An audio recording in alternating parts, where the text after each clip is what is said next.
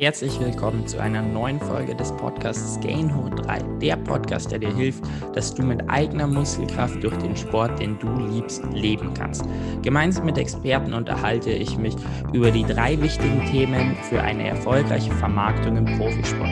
Presse, Sponsoren und den Profisportler selbst. In dieser Folge unterhalte ich mich mit Daniel Stock von der von München TV, der Moderator der Sportarena ist über Presse im Profisport, wie man sich vor der Presse verhält, welche Tipps er mit auf den Weg äh, zu geben hat und vieles weitere. Davor möchte ich euch noch kurz den Präsenter dieser Folge vorstellen. Es geht nämlich wieder um Swiss Life Select.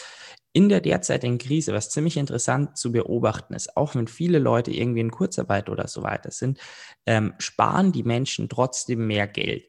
Und häufig landet dieses Geld auf dem Konto und liegt einfach da. Wir wissen inzwischen alle, man kriegt nicht mehr viele Zinsen darauf und deswegen ist es so enorm wichtig, dass dieses Geld auch zu investieren und etwas damit zu tun. Und da kann Swiss Life Select helfen. Swiss Life Select hat eine Best Select Garantie. Das heißt, sie wählen immer mit einer Garantie das Beste für den Kunden aus, so dass aus dem Geld, was man jetzt anspart, über den längeren Zeitraum mehr Geld wird, gute Renditen rauskommen, was wirklich extrem wertvoll ist und dass man dann eben einfach auch abgesicherter in solche Krisen reingehen kann, was dann enorm viel Sicherheit gibt, sodass man sich auf weitere Projekte von sich selbst konzentrieren kann und nicht dem Geld hinterherrennen muss. Ich finde das extrem geil. Wenn es auch interessant für dich klingt, dann melde dich doch gerne bei Swiss Life Select bei Dominik Köhner. Alle Links, Telefonnummer, E-Mail, Webseite findest du unten in der Videobeschreibung. Jetzt geht's aber los mit der Folge.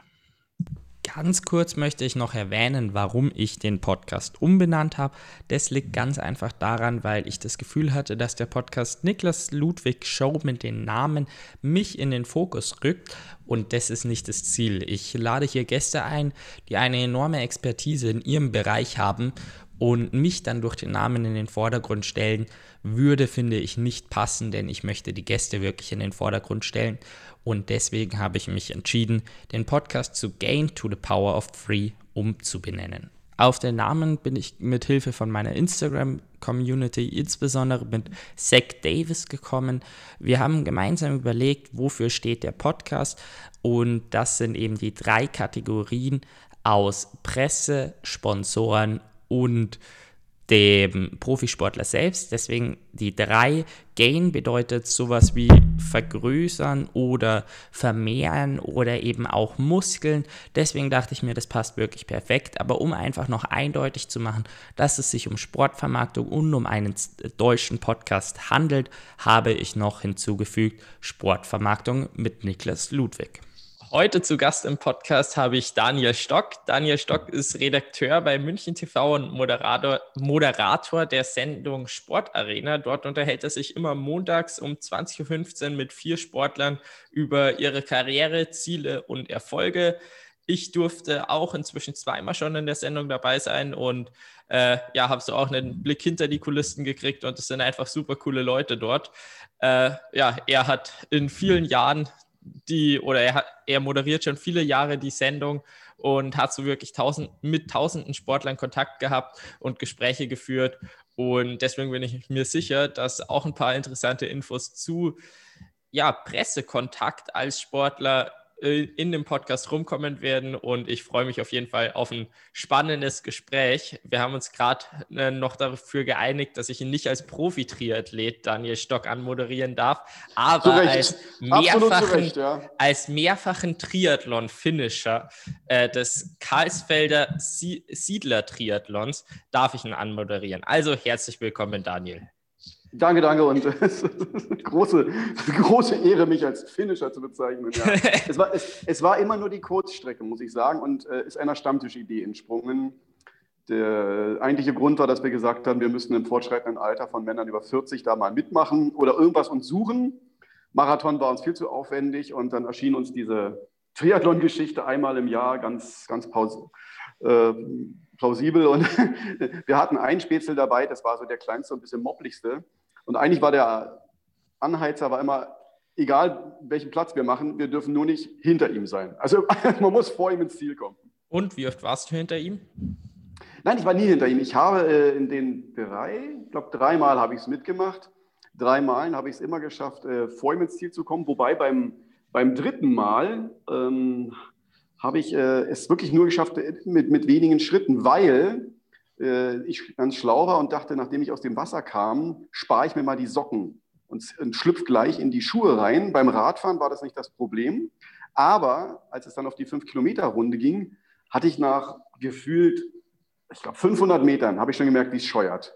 So richtig schön am Hacken und an der Seite. Und nach ungefähr 1000 Metern konnte ich eigentlich nur noch auf der Außenkante rennen. Die Älteren unter den Fleischzuhörern werden sich an den Fußballer Pierre Barski erinnern. Litti, äh, ein, ein, ein 90er Weltmeister mit Deutschland, lief auf der Außenkante, hatte solche O-Beine, weil, und, und so ungefähr muss ich gerannt sein. Es sah fürchterlich aus und ich kam kaum vorwärts, was dazu führte, als ich dann nachher in, in, ins Stadion einbog. Das Schöne ist immer in Karlsfeld, man kommt dann direkt in das kleine Stadion und da sitzt auf der Tribüne dann so die, ja, die Familienkumpels von den anderen oder die, die schon im Ziel sind. Das waren dieses Mal doch einige mehr, die schon vor mir da waren. Und dann stehen auch so Cheerleader und da ist richtig Stimmung und ein Moderator, der sagt, und jetzt kommt mit der Nummer 326 Daniel Stockton auf die Zielgerade. Und dann habe ich nochmal so eine Art Endspurt probiert, weil ich hinter mir schon so ein Tapsen hörte.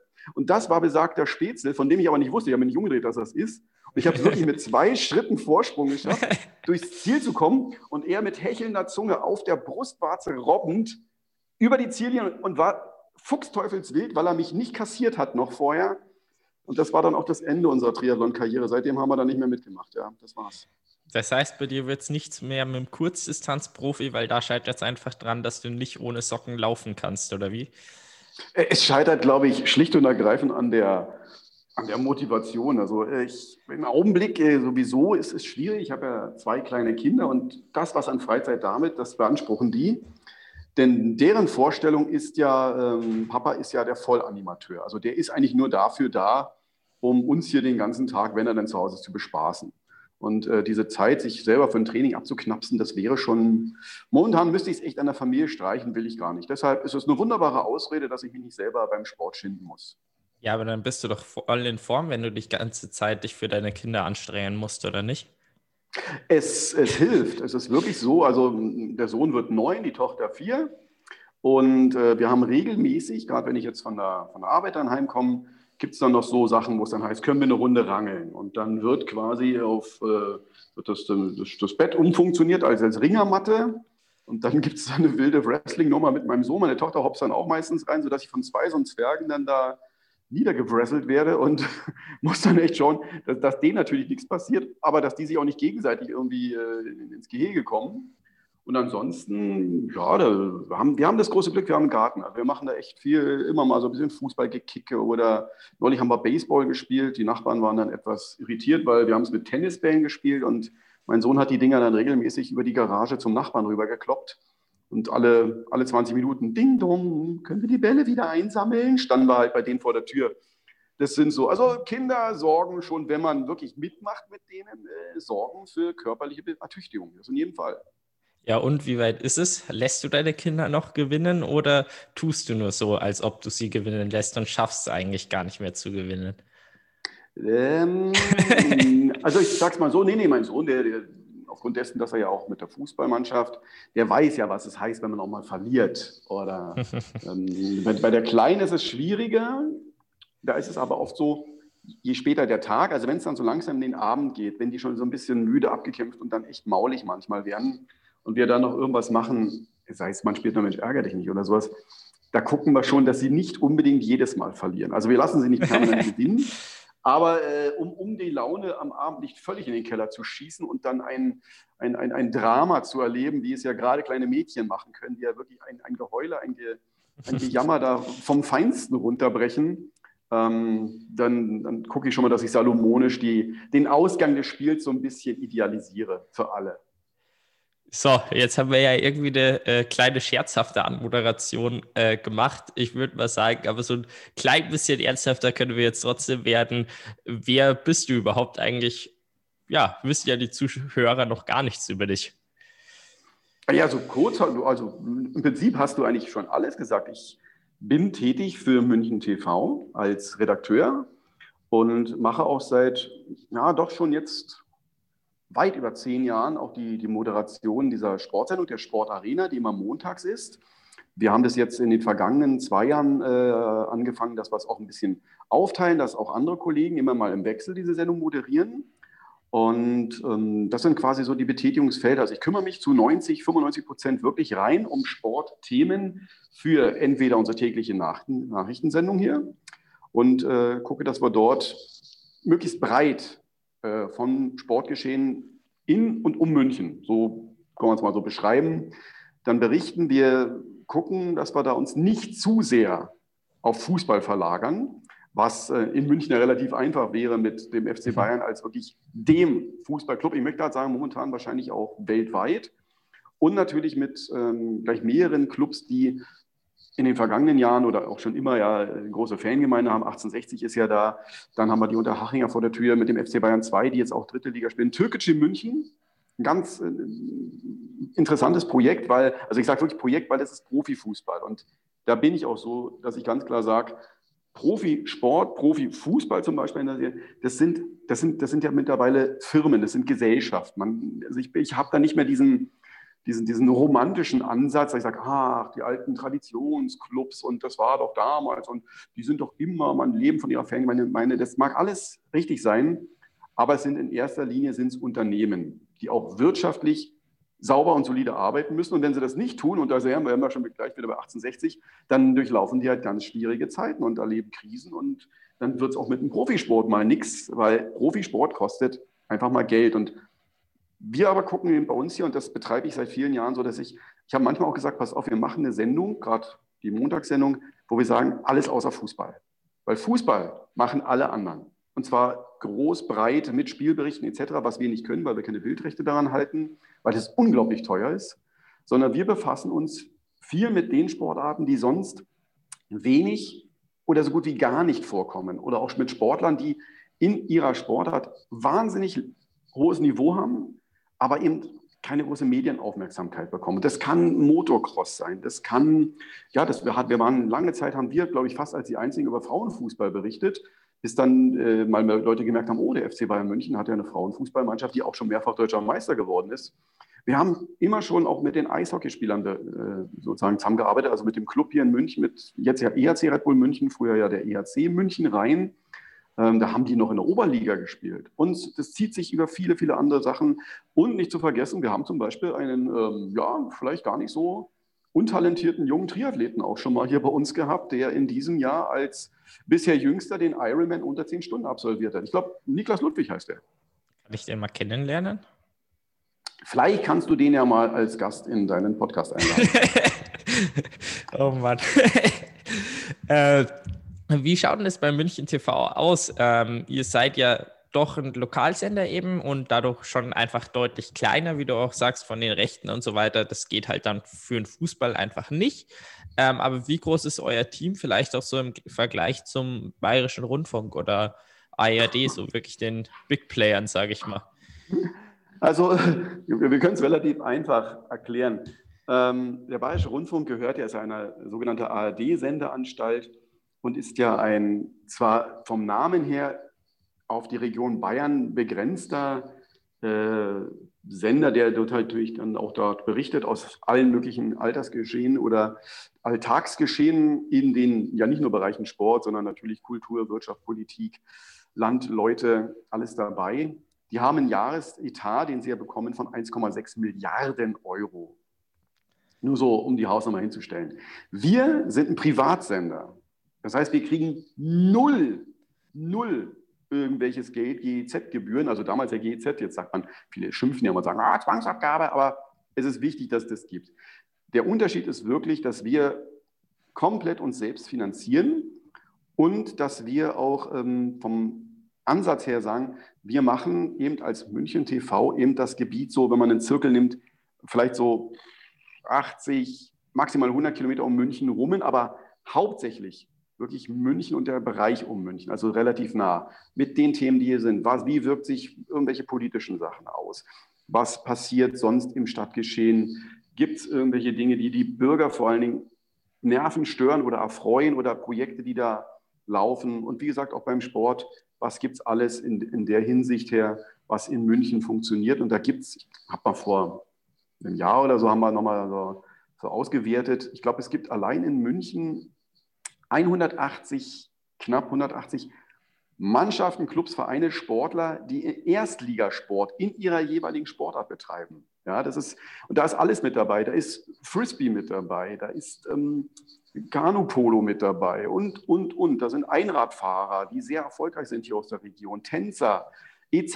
Da sind, da sind Weltmeister, Europameister, da sind alle möglichen Leute, aber es sind halt oft eben nicht die Sportarten, die, ich sag mal, groß und national äh, dann in den Nachrichten vorkommen, weil klar, da wird sich eben auch oft konzentriert auf die bekannten Sportarten oder auf die wirklich großen Ereignisse, WM und Olympia in den verschiedenen Sportarten. Jetzt gerade aktuell, klar, Wintersport ist natürlich eine, Riesen, eine Riesennummer.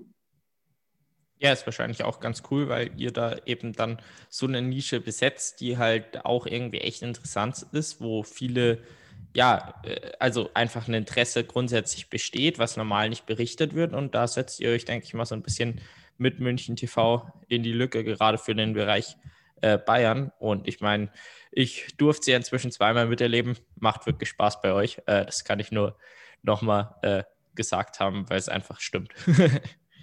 es lebt halt von, von den Leuten. Wir haben ja dann das große Glück, dass wenn wir es eben auch so anpacken und wirklich gucken, dass wir diese, sagen wir mal, wirklich Kleinode finden, dann ähm, ist das oft auch so, dass, dass für uns das ja auch sich sehr schnell bemerkbar macht. Die sind ja auch dankbar, dass jemand sagt, Mensch, endlich kommt mal jemand. Ich, ich racker hier, ich mache viele Parasportler etc., die sich ja wirklich schinden. Das sind Olympiateilnehmer. Es das heißt halt nur Paralympics, aber das ist eben Olympianiveau, auf dem die trainieren und auf dem die sich vorbereiten. Und die sind dann auch froh, dass das bemerkt, dass das auch honoriert wird. Und die machen da auch gern mit und sind äh, da auch sehr bereitwillig, dass wir mit denen Dreharbeiten machen können, dass die zu Interviewterminen kommen, was uns dann wirklich den Mehrwert liefert. Also im Prinzip, wir sind nur die, die müssen so ein bisschen, ja, ich sag mal, wie die Trüffelschweinchen immer mal wühlen und gucken, finden wir was. Und mittlerweile, und das ist äh, sicherlich ein Zeitgeistgeschehen, ich mache die Sache jetzt seit ja, 20, 20 Jahren gut, also im Lokalsport oder überhaupt im lokalen Bereich. Und was sich wirklich sehr verändert hat, ist, dass viele Sportler, viele Vereine sagen und gemerkt haben, wir müssen selber natürlich erstmal zuliefern. Wir müssen die Aufmerksamkeit erringen. Wir müssen die Informationen erstmal herantragen an die verschiedenen Redaktionen, sei es bei der Zeitung, sei es beim Radio, sei es beim Fernsehen oder an Online-Portale. Das ist eine, eine, völlig unterschätzte Sache. Und das ist halt auch wichtig, ähm, dass, dass auch Sportler, auch wenn die für sich allein stehen, ja, auch Einzelsportler, da gilt ein ganz blöder Satz. Das sind ja oftmals alles Selbstständige. Und als Selbstständiger machst du alles selbst und das Ganze ständig. Daher kommt diese Wortschöpfung vielleicht. Das ist ein blödes Wortspiel, aber es ist so. Wenn die Leute das nicht auch an uns transportieren, also wenn ich nicht die Infos kriege, ich kann nicht alles allein raussuchen, weil wir, da, da müssten wir jeden Tag nur äh, Zeitungen durchwühlen und, und, Vereinsnachrichten durchgucken und so und kommen gar nicht zum Produzieren. Das, aber es ist schön, dass wir solche Sachen immer wieder finden und dass wir mit den Leuten dann arbeiten können, weil eigentlich bereichern die uns ja. Das ist ja das, das Tolle für uns hier. Wie findet ihr dann eigentlich meistens die Gäste für die Sendung? Hm, auf zwei Möglichkeiten. Entweder, weil wir selbst, sagen wir mal, Medien konsumieren. Also sprich, wir auf der Fahrt hier zur Arbeit oder sonst wo hören Radio und da kriegst du auch mal mit, wenn du eben auch mal Radio hörst von ein bisschen aus dem Umland, Radio Oberland etc., so, wenn die plötzlich über einen Sportler aus der Region berichten. Also ich beziehe es jetzt wirklich mal ganz exakt auf den Sport. Ähm, dann, dann speichere ich mir das kurz ab, den Namen oder Sportart und dann gucke ich und setze mich ran und versuche zu recherchieren, was ist für einer, was hat er gemacht, was ist gerade der Erfolg, den er erreicht hat oder was ist das, was er vorhat.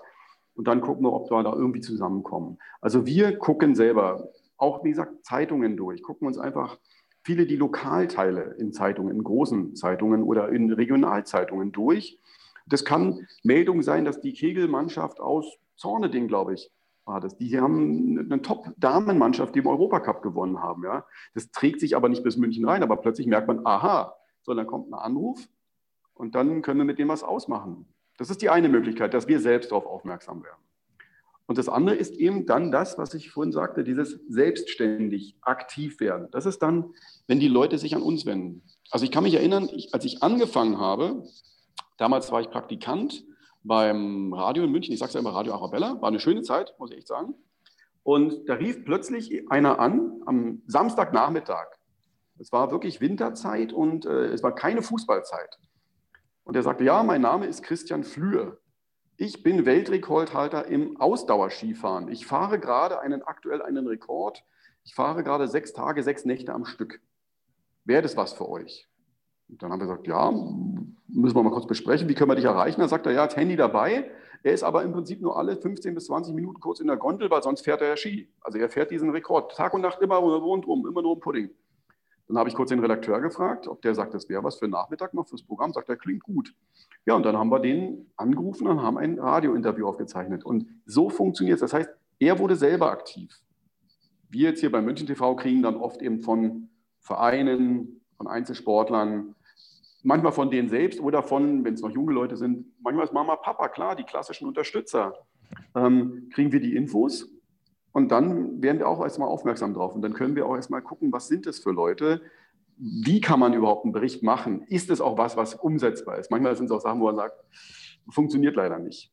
Das Schöne ist aber mittlerweile, und da können wir gleich als Tipp mit auf den Weg geben, weil es geht ja dir auch hier in, in deinem Podcast darum, dass, dass oft auch junge Athleten merken, wie komme ich vorwärts. Also wie gesagt, selber aktiv werden, regelmäßig äh, liefern. Und zwar auch wenn die ersten drei Male oder die ersten fünf Male keine Rückrufmeldung oder sowas kommt, da darf man nicht aufgeben, sondern immer wieder nachlegen.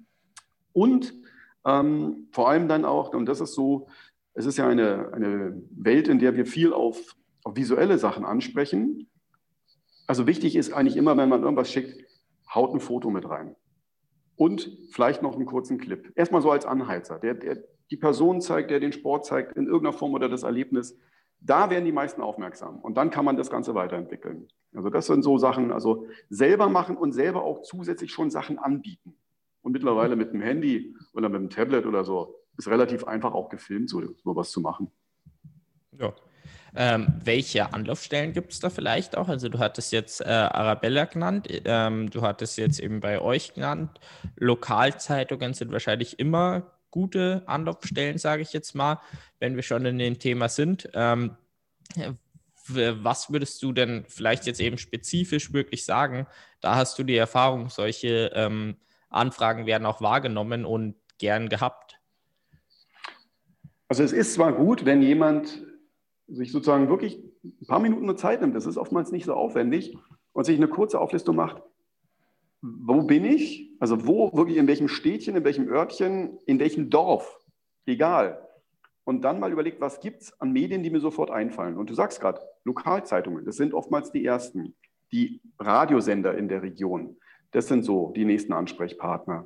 Natürlich Fachbereiche, also sprich jemand wie du, der jetzt aus dem Triathlon kommt. Es gibt Triathlon-Magazine, es gibt Triathlon-Portale. Die muss man natürlich dann gezielt angehen, weil das ist der direkte sozusagen Weg für die Sportart selbst. Aber um darüber hinaus mehr Aufmerksamkeit zu bekommen und wahrgenommen zu werden, sollte sich wirklich ein jeder wie eine Art kleinen Verteiler zulegen. Und klein heißt, am Anfang ist der meist nur klein, weil man dann vielleicht den Redakteur, die Redakteurin vom Lokalzeitungsblatt um die Ecke, dann vom nächstgrößeren hat, dann vielleicht vom Radiosender. Und das wächst aber. Und den sollte sich wirklich jeder erarbeiten. Und versorgen regelmäßig. Also Anlaufstellen sind alle Medien, die vorstellbar sind. Es bringt natürlich jemanden, der jetzt in München zum Beispiel ist, wenig, wenn er sagt, ich schicke dem Hamburger Tagesblatt was. Ja, das wäre nichts. Es sei denn, es ist ein ganz bekannter Segler, der demnächst irgendwo da oben im Norden bei einer großen Regatta startet. Wer Dann das hätte sein? das Sinn. Das, aber das ist schon sehr weit gegriffen. Also am ersten Mal ist wirklich, glaube ich, sich den Bereich erstmal suchen, wo man auch vor Ort ist, wo man ein, ja, ich sag mal wirklich, ein, ein schönes äh, Ding ist, ein Local Hero ist. Also wo kann ich als mein Sportler, der ich bin, da bekannt werden und kann mich darstellen. Und dann gilt es, diese Kontakte zu knüpfen, was am Anfang manchmal schwierig ist, denn alle Leute mittlerweile in Medienbereichen decken viel ab, machen ihre Tagessachen, machen Online-Geschichten, machen Recherchen und da ist Zeit immer ein knappes Gut. Wichtig ist erstmal kurz Kontakt knüpfen, denen was zuschicken, sei es per Mail, sei es kurz einen Anruf machen und dann, wie gesagt, immer dazu gleich nicht zu viel. Also es bringt nichts, wenn man fünf Seiten Text dahin knallt, sondern ein paar Sachen, dass Aufmerksamkeit entsteht. Wenn man möchte gern, dass die Zeitung was macht oder dass ein Online-Portal was macht, gerne gleich ein Foto mit dabei oder einen kurzen Clip aufnehmen. Ist nie verkehrt. Und so entsteht sowas erstmal. Und so kann man dann langsam diese Kontakte aufbauen und dann vor allen Dingen muss man die pflegen. Und da sind wir wieder bei diesem Selbstständig. Du musst es selber machen. Als junger Sportler hast du meist nicht die Möglichkeit, dass jemand es für dich erledigt. Erst wenn du in einem bestimmten Bereich bist, in einem Team, in einer Förderung oder ein Sponsoring hast, dass, dann hast du vielleicht eine Agentur, die das mitmacht oder jemanden, den du beauftragen kannst. Ansonsten musst du gucken, dass du selber mit Kumpel, Freundin, Mama, Papa, Geschwister, die werden dann alle eingespannt. Ja? Das sind, das sind die, ersten, die ersten Schritte sind in der Regel immer Familienunternehmen. Und zwar nicht nur Mama, Papa sind Sponsor für den Sport des Kindes, sondern die sind auch meistens der Fahrdienst in jungen Jahren, die sind auch meistens ähm, die, die, die, Ernährer und, und alles.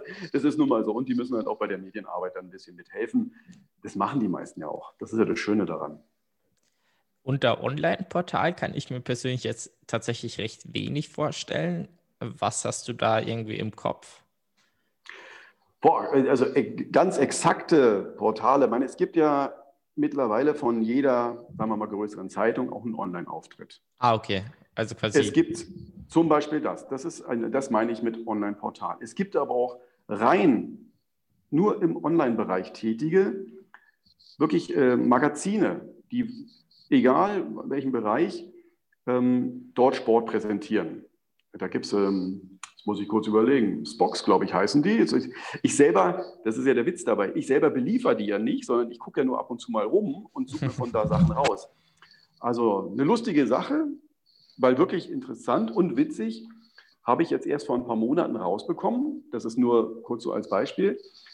Da geht es um jetzt beim Fußball. Und zwar habe ich gesehen, als wir Bildmaterial gesucht haben für einen Vorbericht, dass es eine ähm, Produktionsfirma gibt, die heißen Elbkick TV. Und plötzlich habe ich bei denen gesehen, die machen ja auch Isarkick TV. Und da geht es um den Fußball, den Amateurfußball in Bayern. Das heißt, die haben alles unterhalb der Regionalliga, also wirklich dann die Ligen drunter, Bayernliga etc. Da machen die Spielberichte, da haben die Leute, die denen zuliefern. Und das sind zum Beispiel solche Sachen. Also es gibt auch diese wirklich sehr regional arbeitenden Online-Portale. Da muss aber jeder, und das ist auch ein bisschen selber auf die Recherche gehen. Also da wäre es jetzt äh, zu wenig, wenn ich sagen würde, melde dich doch mal da, melde dich doch mal da, sondern da muss man wirklich gucken. Als erstes wirklich schauen, was ist in meiner Sportart? Was gibt es da? Dann was gibt es vielleicht so als eine Art Online-Zeitung, als Magazin? Es gibt ja auch Freestyle-Magazine, die alles beinhalten. Da sind Skateboarder drin, da sind Freeski-Fahrer, Snowboarder drin, BMX-Fahrer, Inline-Skater, Parkour, also alles, was so in diesem Bereich fällt. Die, die konzentrieren sich darauf. Und das muss man erstmal ein bisschen rausfinden. Also es ist, hat mit Arbeit zu tun. Es, es fliegt einem nicht zu oder nur ganz selten. Das ist dann der glückliche Zufall. Und natürlich das absolute Highlight ist, wenn ein junger Sportler einen großen Erfolg hat und plötzlich springen die Medien drauf an und sagen, uh, der ist jetzt genau, weil Sportler toll, äh, finden wir den Typen cool oder sieht gut aus, egal ob Mann, Frau. Der Surfer Philipp Köster, den kannte vor vier, fünf Jahren in Deutschland niemand. Ja, der war auch in seiner Jugend schon einer der besten Windsurfer der Welt. Aber dadurch, dass der nicht in Deutschland gelebt hat, hat es hier kaum einer wahrgenommen. Plötzlich hat er aber bei den Erwachsenen einen Weltmeistertitel gewonnen. Und natürlich ist Windsurfen jetzt nicht so präsent in jeder Region. Aber mittlerweile berichten alle großen Medien darüber, wenn Philipp Köster einen Weltcup gewinnt, wenn er wieder einen Weltmeistertitel abräumt. Und er wird ja nun längst gehandelt als ein Nachfolger von diesen wirklich großen, sehr, sehr bekannten Windsurfern. Robbie Nash, Björn Dankerbeck, das sind ja so die Jungs und äh, Philipp Köster ist jetzt da so ein Weltstar geworden dadurch. Ja. Aber der sind halt auch die Medien angesprungen auf ihn, weil er diesen Erfolg schon gebracht hat. Und der hatte genau diese Nische erwischt, dass die Medien gesagt haben, das ist eine Sportart, die ist, lässt sich geil zeigen, sind tolle Bilder, super Aufnahmen, ist eine interessante Geschichte. Deutscher aber lebt auf Fuerteventura oder auf Hawaii. Und ja, da kam so ein bisschen so das, das Globale natürlich damit rein. Ja, klar, aber wie du sagst, eben häufig kommt es dann auch, oder ist es dann auch irgendwo eine Mischung oder was sich dann daraus jeweils entwickelt. Also bei uns ist damals ja auch der Kontakt zustande gekommen, in dem ich aktiv auf den Merkur damals da, äh, zugegangen bin, da schon sehr früh ein Artikel kam ähm, und dann als ja die Verbindung gewachsen und eben gepflegt wurde, äh, dann der Fall war, dass halt nach dem Ironman direkt eben dann Artikel kam und du den dann gelesen hast und dir gedacht hast, okay, ja, äh, ich weiß doch, wer das ist. Jetzt melde ich mich mal bei ihm. und so schnell ist man dann auch hab, im Fernsehen. ich ich habe ich hab wirklich, äh, indem ich den Merkur die, die, mir durchgeschaut habe und dann aber nicht geschaut habe, was berichten sie über die Fußball-Bundesliga, sondern was sind so aus den verschiedenen äh, Landteilregionen für Dinge dabei. Und da habe ich das gelesen und jetzt kann ich ein bisschen ketzerisch sagen, im Prinzip bist du ja ein Gewinner der Corona-Krise, weil zu der Zeit, als du deinen Rekord gemacht hast, da war eben nicht die große Fußballnummer und nicht die Fußball-EM etc. Die hätte dir nämlich die komplette Aufmerksamkeit gestohlen, sondern du konntest A, dein, dein Vorhaben zu deinem Geburtstag ja diesen Ironman zu absolvieren, umsetzen und hattest Aufmerksamkeit, weil es aber auch natürlich ein gewagtes Unternehmen war. Du hättest auch, äh, ich sag mal, sagen und klanglos scheitern können. Regelmäßig äh, geben ja auch Triathleten auf, weil bei dieser langen Distanz, bei dieser langen Zeit, die du unterwegs bist, ja, ganz ehrlich, ich, äh, meine, ich habe mir bei äh, einem Kurztriathlon die Blasen am Hax gelaufen. Das hättest du dir nicht erlauben dürfen, weil dann wäre Schluss gewesen. Und ich habe mich ja dann äh, ins Ziel geschleppt. und das, da hat nie einer drüber berichtet, äh, aber das war jetzt auch nicht so die Besonderheit. Aber es stimmt, es, genau der, du bist den, den Weg gegangen, hast selber dich darum gekümmert, hast Aufmerksamkeit erzeugt und hast dann aber auch natürlich eine Riesenleistung abgeliefert. Das, das kommt ja auch dazu. Also schinden musstest du dich ja. Und die Dankbarkeit wiederum bei den Medien war da, dass die gemerkt haben, in dieser Zeit, in der vielleicht auch die Leute ein bisschen darauf anspringen und sagen, ah, es wäre schon schön, wenn wir nicht nur täglich hören, was es alles nicht gibt, weil es ja gerade Corona-Pandemie bedingt so viele Absagen, so viele Verschiebungen gibt, sondern da war ja was. Und da bist du voll rein. Und, äh, also jetzt, ja, Corona-Gewinner ist jetzt ein bisschen blöd formuliert, aber es hat dir geholfen, dass du selber dich darum gekümmert hast und dass du vor allen Dingen dann auch, auch geliefert hast. Ja, ich finde es lustig, dass du sagst, weil es, du tatsächlich die zweite Person bist, die das einfach so klar sagst, von wegen vermutlich äh, war, weil da halt auch dann in der Presse eine Lücke da war und so weiter und halt einfach dann die, das Interesse darauf einfach war, äh, dass das dann auch so groß wurde. Ähm, und der andere war halt mein Bruder, der halt gesagt hat, von wegen, wenn der Rekord beim Ironman Klagenfurt passiert wäre und du noch fünf Minuten schneller gewesen wärst, vermutlich, oder vielleicht auf die neun Stunden geschafft hättest, hätte es trotzdem deutlich weniger interessiert, einfach weil ja so viel mehr halt außerdem passiert ist. Da wärst du nur ein Bestandteil des großen Triathlon in Klagenfurt gewesen, mit äh, nach dem Motto und äh, kleine Randnotiz, Nachdem die Gewinner gefeiert werden und alles andere hätten sie gesagt. Und übrigens, äh, kleine nette Episode am Rande, Niklas Ludwig hat als Jüngster den Triathlon unter zehn Stunden geschafft. Bums. Und das, das wäre das wär dein Ruhm gewesen. Ende. Also mehr wäre da nicht gekommen. Das, davon kannst du wirklich ausgehen. Ja. Aber jetzt ist es so gekommen, wie es ist und das ist natürlich cool. Aber sieht man eben, äh, Krisen kann man auch für sich nutzen.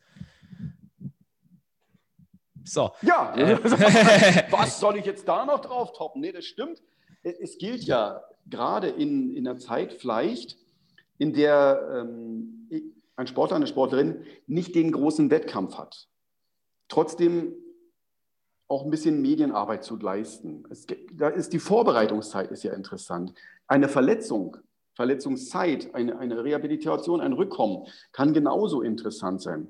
Natürlich ist, wenn jemand schon ein sehr bekannter, sehr populärer Sportler ist, der sich verletzt und damit ausfällt als Teil einer Mannschaft, als Einzelsportler, auf dem aber große Erwartungen bei einem Ereignis ruhen. Also wenn sich einer kurz vor Olympia verletzt, dann, und der wäre der Medaillenkandidat, vielleicht sogar der Goldkandidat gewesen, dann ist das schon äh, eine Sache. Und dann gucken auch regelmäßig die Medien, wenn der Zulieferer sagt, oh, ich bin jetzt in der Reha, vielleicht schaffe ich es vier Wochen noch, ich kämpfe um den Anschluss, ich will wieder zurück.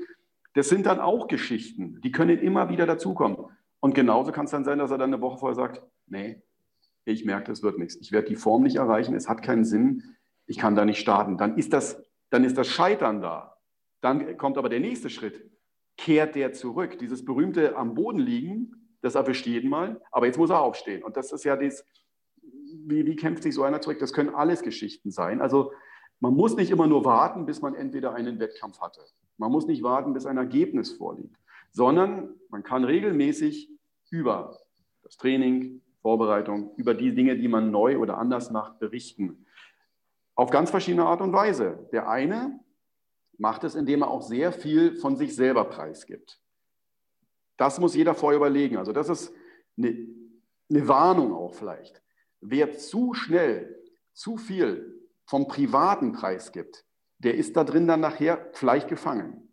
Das heißt, die Leute, die sich dann für den, für diese Person interessieren, und das sind ja jetzt oftmals über Portale, Facebook, Instagram ist ja gerade eine ganz große Geschichte, die erwarten dann immer so etwas oder sehr viel. Wenn der sich dann plötzlich zurückzieht oder nicht mehr so viel macht, ja, dann springen ihnen diese sogenannten Follower, was ja als große Währung mittlerweile gesehen wird. Ja, die Followerzahl ist ja fast schon ein, ein, ein, ein, ein Kriterium, was sehr entscheidend ist. Und da gucken, das muss man wirklich sagen, aber auch Sponsoren drauf, da gucken Agenturen drauf. Wenn einer kommt, der muss nicht mal der Beste in seinem Bereich sein. Also fies gesagt, manchmal reicht es nur, wenn einer ein bisschen schräger ist oder polarisiert oder besser aussieht ja, oder etwas macht, was ungewöhnlich ist für den Bereich, den er macht. Also ein Klassiker ist, der Sportler macht plötzlich einen Pin-up-Kalender für Weihnachten. Also, ja, das funktioniert mal, aber das funktioniert auch nicht bei jedem. Also zu viel, zu schnell preisgeben, schwierig.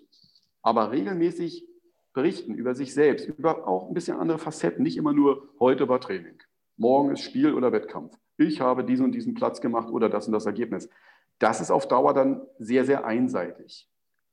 Sondern es ist auch interessant zu gucken, was macht einer, was investiert er dafür, sei es körperlich, sei es vom Zeitumfang her, sei es im, im Gesamtumfeld, mit wem tut er sich zusammen, wo holt er sich Informationen, mit wem bespricht er sich.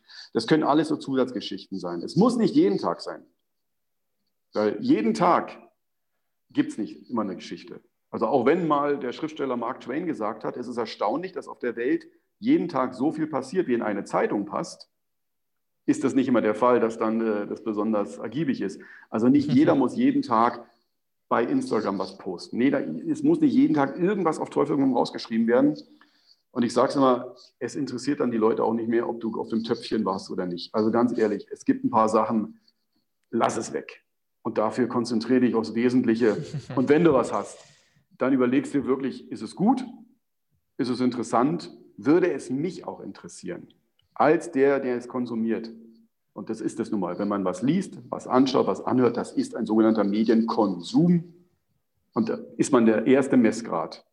Und der zweite, und da wärst du schon zum Beispiel bei deinem Bruder, der so ehrlich war, dir zu sagen, hey, pass auf, du hattest das Glück, dass gerade Corona-Krise ist und du aber was gemacht hast, was Aufmerksamkeit erregt hat.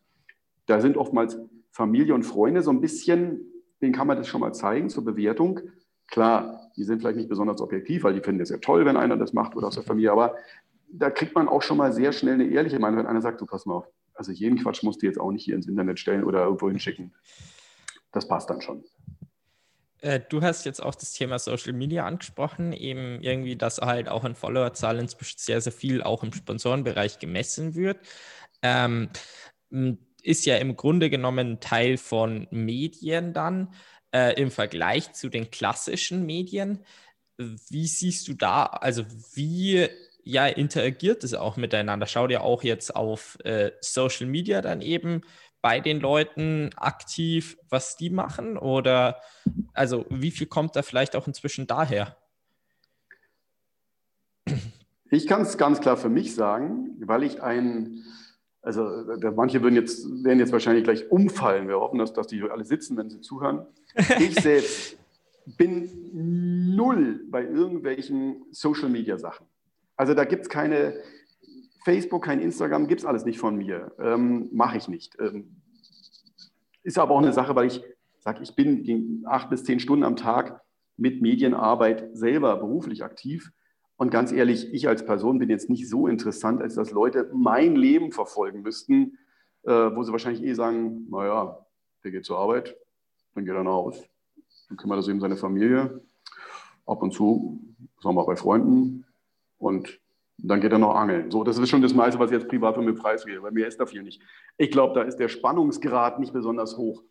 Die Sache ist die, ja, es ist wichtig, mittlerweile wenn du Fuß fassen willst, und sagst, ich möchte gerne professioneller mich als Sportler, als Sportlerin darstellen, dann ist es fast unabdingbar, dass du dir eine Homepage zulegst. Da solltest du dich auch erkundigen und mal schauen, wie kannst du die am besten gestalten. Und da geht es nicht anders, als da wirst du optisch in Erscheinung treten müssen. Durch Fotos, vielleicht auch durch Clips. Sprich, du kannst selber von dir ein Video drehen, du kannst es vielleicht auch drehen lassen, wenn du jemanden hast, der es gut kann und wenn es nicht ein Vermögen kostet, weil das ist das Nächste.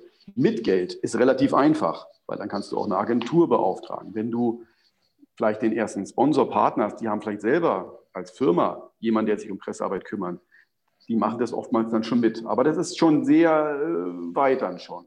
Also anfangs geht es darum, wie kann ich mich selbst erstmal präsentieren. Und da ist eine Homepage unerlässlich. Ein Sportler, der nicht erreichbar ist, ja, das ist ganz großer Mist, weil dann kann der noch so viel liefern, wie er will, also sportlich, dann werden die Leute nicht davon erfahren oder keinen Kontakt zu ihm knüpfen können. Also sprich, Homepage muss sein. Da muss, da muss ein Kontakt drin sein, wie derjenige erreichbar ist. Und da muss auch so ein bisschen schon ein paar Eckdaten drinstehen. Also immer eine kurze Vita. Wann geboren, wo, lebt grob, wo du musst nicht deine Hausadresse hinschreiben, Gottes Willen. Das, äh, da war ich auch davor. Also nicht zu viel privat preisgeben, wenn du es nicht wirklich willst. Ja? Aber regelmäßig sicherlich über die sportlichen Geschehnisse berichten, aber natürlich auch über das, was so, wie gesagt, dazugehört. Wir hatten das vorhin schon, wie läuft eine Vorbereitung? Gab es einen Rückschlag? Gab es eine Verletzung? Gibt es irgendwas, was du veränderst gerade und was sich auswirkt? Also machst du Training jetzt anders? Hast du plötzlich ein, beim Triathlon jetzt bei dir wieder als Beispiel, hast du ein neues Bike, woran du arbeitest, mit dem du jetzt trainierst? Hast du mit einem neuen Trainer oder jemand, mit dem du jetzt versuchst, was zu verändern? Es kann auch sein, dass einer kommt und sagt, du, viel entscheidet sich im Kopf. Da geht es darum, dass die Psyche arbeitet. Da gibt es genauso viele, die in dem Bereich jetzt dann Sportler unterstützen. Und gerade bei jungen Sportlern, die ja natürlich, das ist bedingt, beim Erfolg eine riesen Euphorie haben und wenn es mal nicht klappt, dann zweifeln die. Zweifel sind gut. Die können einen aber auch richtig zerfressen. Muss, damit muss man auch lernen, umzugehen. Mit einer Niederlage muss man lernen, umzugehen. Oder mit einem Rückschlag muss man lernen, umzugehen. Das kann man aber auch beschreiben, auch, weil das ja auch andere interessiert und anderen hilft. Und das kann man über diese Homepage abdecken. Die muss, und das auch wieder, da muss nicht täglich ein Tagebuch reingeballert sein. Es sei denn, du hast gerade irgendein besonderes Ergebnis. Also ein Sportler, der gerade zu Olympia fährt, der kann natürlich sagen, hey, mein Olympiatagebuch. Und dann, da reichen drei, vier Zeilen am Tag, ja, wo er kurz berichtet, was los ist, ein paar Fotos, Geschehen rundherum, fertig. Und dann können die Leute folgen. Und dann springen die auch schon darauf an, wenn die sagen, oh, gucke mal, der war gestern zur Vorbereitung in dem und dem Stadion. Und am Nachmittag hat er sich aber noch die Stadt angeguckt und war an der historischen Stätte so und so. Da, da wird dann ein, größeres Spektrum von dieser Person wird dann da angenommen. Das geht auch. Also man muss nicht zu viel machen. Und natürlich, und das ist aber bei jungen Leuten mittlerweile, denke ich, einfacher. Und ich sage wirklich junge Leute, weil ich steuere ja darauf zu, dass im nächsten Jahr eine 5 vorne steht bei mir im Alter. Dann, ähm, die tun sich natürlich leichter, bei Instagram, bei Facebook, bei anderen Sachen kurz etwas über sich selbst zu posten. Nur wie gesagt, schauen, ist es zu, zu privat? Ist es zu banal? Also das Schnürsenkelbinden ist jetzt nicht so interessant. Andererseits, sagen wir mal ehrlich, beim Fußball, und da sind wir wieder bei diesen großen Dimensionen, wenn es ginge, würden die Sender, die die Fußballbildrechte halten, die würden auch das Schuhbandelbinden von Thomas Müller vom FC Bayern live übertragen und kommentieren lassen. Und da würden noch fünf Experten dabei sitzen, die darüber berichten, wie sie früher das Band von links nach rechts geknotet haben oder nicht, oder ob Klettverschluss besser ist. Und ja, das gibt's alles. Aber da merken wir auch, in welche fast Perversion das abdriftet, wenn man versucht, ein Produkt auszuquetschen bis zum letzten. Weil eigentlich spielen sie nur 90 Minuten. Und äh, wenn wir ehrlich sind, rennen sie davon höchstens 60. Ja, und den Rest äh, kullern so am Boden rum und jammern und, und, und sagen dem Schiedsrichter, äh, was aber dazugehört. Denn das ist längst kein Geheimnis mehr. Ein Fußballer, der einen großen Sponsoring-Vertrag hat, der ist angewiesen, viel Aufmerksamkeit zu erzeugen und das erzeugt er im Spiel. Und wo erzeugt das mehr, als wenn er das Spiel unterbricht und lamentiert und sonstige Sachen macht, weil dann ist er groß im Bild. Und damit ist sein Sponsor im Bild. Das ist leider mittlerweile Methode.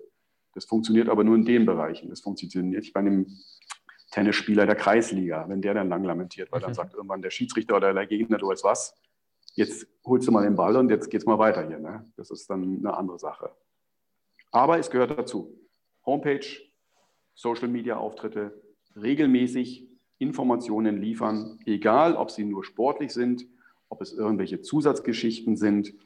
Es kann natürlich auch mal einfach der lustige Clip sein, wenn was schief geht oder wenn man was ausprobiert. Und es kann auch mal ein Lacher sein, klar. Aber man sollte versuchen, dass man nicht der Pausenclown wird. Ich glaube, das ist auch so ein bisschen von wegen, welche Werte will man vertreten mit dem. Also es gibt ja durchaus Sportler, die halt ein extrem hohes Niveau haben, aber halt einfach von der Grundart so sind. Die machen das halt alles, ja, so nach dem Motto hang loose und extrem locker und haben halt einfach richtig Spaß an ihrer Sache und verkörpern das dann auch irgendwie auf Social Media und sind dann halt dadurch irgendwie ein bisschen Clown, sage ich jetzt mal. Und dann ist es, glaube ich, auch in Ordnung, weil es dann halt die als Person ausmacht. Aber ich glaube, man sollte sich halt da irgendwie der Linie treu sein, oder? Also es, es fällt schneller oder auch nach einer Zeit auf, wenn jemand versucht, eine Rolle zu spielen. Das heißt, wenn ich versuche, immer den gute Laune-Bär dazu machen und bin aber eigentlich ein Introvertierter, der auch sehr grübelt, der viel eigentlich nachdenkt, aber der denkt, ich muss doch immer was liefern, ich muss doch mal, hey, das Leben hier und äh, guck mal, Konfetti. Das merken die Leute, weil aufgesetzt ist nach einer Weile einfach mal ersichtlich. Das hört sich sogar dann sogar von der Stimme her an, wenn einer, yeah, das ist ja toll. Oh, nee, das wird's nicht. Es gibt dieses Phänomen, ich nenne es wirklich ein Phänomen, der sogenannten Influencer. Also der Name wird ja auch nur übernommen, weil der deutsche Begriff dafür Beeinflusser, nichts anderes, ja, das sind natürlich Marketinggeschichten. Das ist eine reine Sache, da geht es nur darum zu verkaufen. Da geht es nur darum, dass die Botschaft, die die senden, ist nur kauft, nichts anderes. So.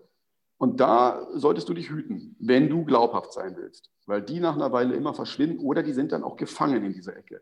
Das sind immer nur die sogenannten Influencer. Weil mittlerweile ist das ja scheinbar ein, ein, Beruf, kann man nicht sagen, aber natürlich eine anerkannte Tätigkeit, weil es ist, die sind tätig, aber dahinter steht eine riesen Maschinerie. Da stehen Konzerne dahinter, stehen Agenturen dahinter, stehen PR-Berater dahinter. Der wird gemacht. Und klar schaffen es ein paar, damit auch sehr viel Geld zu verdienen. Deshalb ist dieses Totschlagargument, dieses Scheinargument, dieses Ja, aber der kriegt sehr viel Geld dafür, das trifft sogar zu, aber es ist immer nur kurzzeitig. Von denen hält sich keiner länger als zwei, drei Jahre ernsthaft. Danach muss er dann einen anderen Weg beschreiten. Und deshalb ist es wichtig, dass man diese sogenannte Authentizität hat. Du musst glaubhaft sein. Wenn du nicht glaubhaft bist, merken es die Leute. Und das merkt das Gros der Leute. Ein paar sind vielleicht so, ah, verliebt oder idealisiert, die, die, die schwimmen dann da noch mit, aber das Gros merkt und entweder wendet sich ab und sagt, okay, pff, das ist, nee, das ist nur noch hier Comedy, das, das brauchen wir jetzt nicht mehr, das ist aufgesetzt, das ist nicht so, wie der wirklich ist, der versucht uns hier etwas unterzujubeln. Und die anderen sagen, jetzt soll er mal eher wieder eine Leistung bringen, als den ganzen Tag eben Schnürsenkel zu binden, ja, das, das braucht es nicht. Ja, stimmt wohl. Äh, das heißt, irgendwie alles baut dann auch drauf auf, dass man eben einfach eine ja, Leistung bringt und halt einfach dabei authentisch ist, würde ich mal das äh, zusammenfassen und da eben ja seiner Linie irgendwie auch wahr bleibt. Ähm, bei der, ja, so Presse generell, beziehungsweise wir sind von der Sendung eigentlich komplett abgedriftet, wo ich eigentlich noch ein bisschen drauf eingehe ähm, oder eingehen wollte, ähm, Würde mich jetzt einfach mal interessieren, wie bist du eigentlich dazu überhaupt gekommen, äh, zu München TV und dann auch eben die Sportarena zu gründen und zu moderieren? Ähm, ich bin im wahrsten Sinne des Wortes ein, ein, ein Späteinsteiger und, ähm, wie nennt man das mal, ein Branchenfremder oder wenn man was macht, was man ja gar nicht gelernt hat im ersten Moment. Also ich habe in München jahrelang ein Fitnessstudio mitbetrieben und irgendwann aber auch gemerkt, das kann ich jetzt ewig machen, aber es wiederholt sich natürlich das tägliche Arbeiten da drin und das, was du den Leuten erzählst. Und irgendwann, das ermüdet einen dann auch. Manch einer macht es lang, weil er wirklich, das ist sein Traum, sein eigener Laden und so. Und ich hatte aber schon immer so ein bisschen den Wunsch, als äh, Schüler schon, ich wollte gerne mal Sportreporter werden. Das ging aber damals nicht. Und habe dann irgendwann beschlossen, pass auf, ich steige da jetzt aus diesem Fitnessstudio aus. Ich will jetzt mal gucken, dass ich da reinkomme. Habe über einen Bekannten versucht, damals äh, ins Sportfernsehen zu kommen. Das hätte auch funktioniert und genau zu der Zeit gab es in München eine sehr große Medienkrise. Ein sehr großer Medienunternehmer, Leo Kirch, hatte dann eine, eine Pleite und dann hat es sozusagen nicht geklappt, dass ich dort habe hab anfangen können. Und dann habe ich mich umgeschaut. Dann habe ich gesagt, na gut, jetzt stehe ich erstmal da. Das eine habe ich aufgehört. Puh, ein bisschen Geld musst du schon verdienen, weil du musst ja von was leben. Und habe dann mit wirklich 30 Jahren, wo viele sagen, jetzt bist du eigentlich erst richtig im Alter, jetzt bist du am Beruf, jetzt musst du loslegen, habe ich wirklich angefangen, nochmal Praktikum zu machen. Und war dann erstmal bei einem äh, sogenannten Anzeiger, ein Wochenblatt hier in, in, in München und habe dort in der Redaktion wirklich die ersten Sachen mitgemacht. Habe kleine Texte geschrieben, war unterwegs, habe Leute getroffen, habe so ein bisschen eben gelernt, wie man als Reporter an Geschichten kommt, wie man die umsetzt mit Fotos etc. Dann war ich beim Radio, habe von geschrieben, habe da ein Praktikum gemacht und bin dann zum damaligen Lokalfernsehen zu TV München gegangen. Das war vor 20 Jahren, gab es TV München. Der Sender wurde dann aber geschlossen. Das ist, was viele nicht wissen oder gar nicht so mitgekriegt haben, dass jetzt dieses das heißt ja nur mittlerweile München TV, ist wirklich ein neu geschaffener Sender, den es jetzt seit 15 Jahren gibt. Das heißt, ich habe dann damals bei TV München erst ein Praktikum gemacht und dann ein Volontariat, also ein, quasi eine Ausbildung im Sender, richtig praxisbezogen auf den Bereich äh, Fernsehredakteur, Fernsehjournalist und habe dann auch dort weitergemacht. Bin dann als junger Redakteur übernommen worden. Da war ich dann so, ja, so 34, wenn man da Jungredakteur ist, klingt das schon ein bisschen komisch. so der Nachwuchs, weil ja alle anderen, äh, die waren ja noch zehn Jahre jünger als ich. Und dann habe ich bei dem neuen Sender bei München TV mich beworben, bin dort eingestellt worden. Und dann war relativ schnell klar, es soll eine Sportsendung geben. Sowas in der Art hat es vorher bei dem anderen Sender auch gegeben. Das gibt es bei vielen Lokalsendern in, in, irgendeiner Form. Und der Montag war immer der Tag, man sagt so nach dem Wochenende, da sind ja die ganzen Wettkämpfe, Spiele, Sportereignisse gewesen. Da kann man immer schon als Nachklapp auch gucken, dass man diese Sportler bekommt. War in der Anfangszeit fast reine Talksendung, weil wir auch nicht die personelle Stärke hatten und auch noch nicht die Möglichkeit, so viel Bildmaterial zu organisieren. Das war alles online ja noch nicht so ausgebaut. Das hat sich zum Glück in den vergangenen Jahren sehr geändert und hat sich jetzt so hin entwickelt, dass dann wir jetzt eben viel, viel mehr auch zeigen können. Also die Sportler vorstellen in kurzen Porträts, können äh, Berichte noch dazu sich zeigen oder mal Außenreportagen drehen mit einbauen. Und so hat sich eigentlich diese Sportsendung dann so entwickelt. Und ich bin von Anfang an als Redakteur dabei gewesen, habe das betreut. Das war eine lange Zeit ein Ein-Mann-Unternehmen. Also ich habe mich um die Gäste gekümmert, habe mich komplett um das Bildmaterial gekümmert, habe mich um die Talks gekümmert. Wir hatten damals noch in den ersten Jahren mit dem Goofy Förster, vielleicht hört er irgendwann zu, Goofy, grüß dich, hatten wir den, den als Moderator, der wirklich ein Urgestein im Münchner Bereich ist, was Moderation betrifft. Und der hat dann damals die Sportarena moderiert. Dann hat es da mal einen Wechsel gegeben später. Und dann hieß es, ob ich das nicht machen will. Und dann habe ich gesagt, na gut, ich bin ja eh dabei. Ähm, ich traue es mir auch zu. Und ähm, ja, das war am Anfang schon mit einer gewissen Nervosität verbunden, weil, und das äh, ist auch etwas, was ich für mich erkannt habe, ich bin jetzt nicht das große Naturtalent. Also ich habe mir ein paar Sachen wirklich angelernt, angeeignet, erarbeitet. Die kann ich jetzt, aber ich bin einfach nicht, ich bin auch nicht die Rampensau, die da rausgeht und die große Samstagabendshow schmeißt. Aber in dem Bereich, so mit dem Sport, da fühle ich mich ganz wohl, da weiß ich, wo es, wo es lang geht. Und da kenne ich jetzt durch die Jahre auch viele Sportler, viele Mannschaften oder die Leute, die da tätig sind. Das macht es natürlich einem leichter. Und so kam diese Entwicklung für mich und auch in dieser Sportsendung so dass wir sie jetzt so halten, dass wir seit ein paar Jahren jetzt hier eine etwas andere Struktur bei uns im Sender haben, wo klar war, wir müssen diesen Sportbereich mehr ausbauen. Wir haben das dann auch endlich geschafft, das habe ich jahrelang versucht zu forcieren, auch in unserer Nachrichtensendung einen Sportblock einzubauen. Das ist jetzt Corona-bedingt wieder ein bisschen abgeändert, weil wir nicht so viele Leute im Studio sein sollen, aber wir haben es schon dann vorher gehabt, dass wir wirklich vom Nachrichtensprecher die Übergabe hatten auf einen Kollegen, das war ich oder immer ein anderer aus dem Sportbereich, die dann eben die Sportnachrichten moderiert haben. Wir haben die Berichte dazu gesendet, haben Meldungen dazu gemacht. Das war wie so eine Art kurze Sendung innerhalb der Nachrichten über den Sport in und um München und ausführlicher dann Montagabends in der Sportarena. So war der Weg und so läuft es momentan. Ja, jetzt haben wir natürlich auch ein bisschen andere Situation. Also jetzt müssen wir auch immer gucken, wie, wie frickeln was zusammen, was nicht so einfach ist, weil wir können nicht so einfach zu den Leuten kommen und die können auch nicht immer, immer unbedingt alle jetzt zu uns so einfach kommen. Das ist gerade eine, eine interessante, manchmal schwierige Zeit. Ja, das hat man irgendwie in jeder Branche irgendwo hin. Ähm, und auch wenn es eben dann nur in Anführungszeichen irgendwie hinkommen ist, da hat halt jeder einfach mit Corona im Moment zu kämpfen, aber das soll jetzt nicht unbedingt das Thema sein. Interessiert würde es mich viel eher, äh, ja, du machst es seit 15 Jahren, 15 Jahren, 50 Folgen pro Jahr, sage ich mal, mal ungefähr vier Athleten. Da lernt man ein paar Leute kennen. Äh, deswegen glaube ich auch, dass es ganz schwer ist, da einen rauszunehmen. Aber ja, wer ist vielleicht oder welches Gespräch ist dir vielleicht ganz besonders in Erinnerung geblieben? Vielleicht, weil es dein erstes war, vielleicht, weil es einfach ein ganz besonderer Athlet war, wo du irgendwie schon immer Fan warst, vielleicht einfach, weil du die Persönlichkeit darüber so kennen und geschätzt gelernt hast, wie auch immer. Aber das würde mich schon einfach mal interessieren, weil es einfach so viele Leute sind, die du da irgendwie kennengelernt hast. Jetzt hast du mich genau auf dem Fuß erwischt. Ich kann dir nicht sagen, wer der Erste war in der ersten Sendung, die ich wirklich moderiert habe. Das weiß ich nicht mehr. Da müsste ich richtig nachforschen, im Archiv wühlen. Das, äh, nee, nee, ich könnte es dir nicht sagen. Und es ist richtig, es waren so viele aus vielen Bereichen, dass ich jetzt nicht, äh, eine, ich habe auch keine Kategorie, wo ich sage, das war der Beste, der Größte.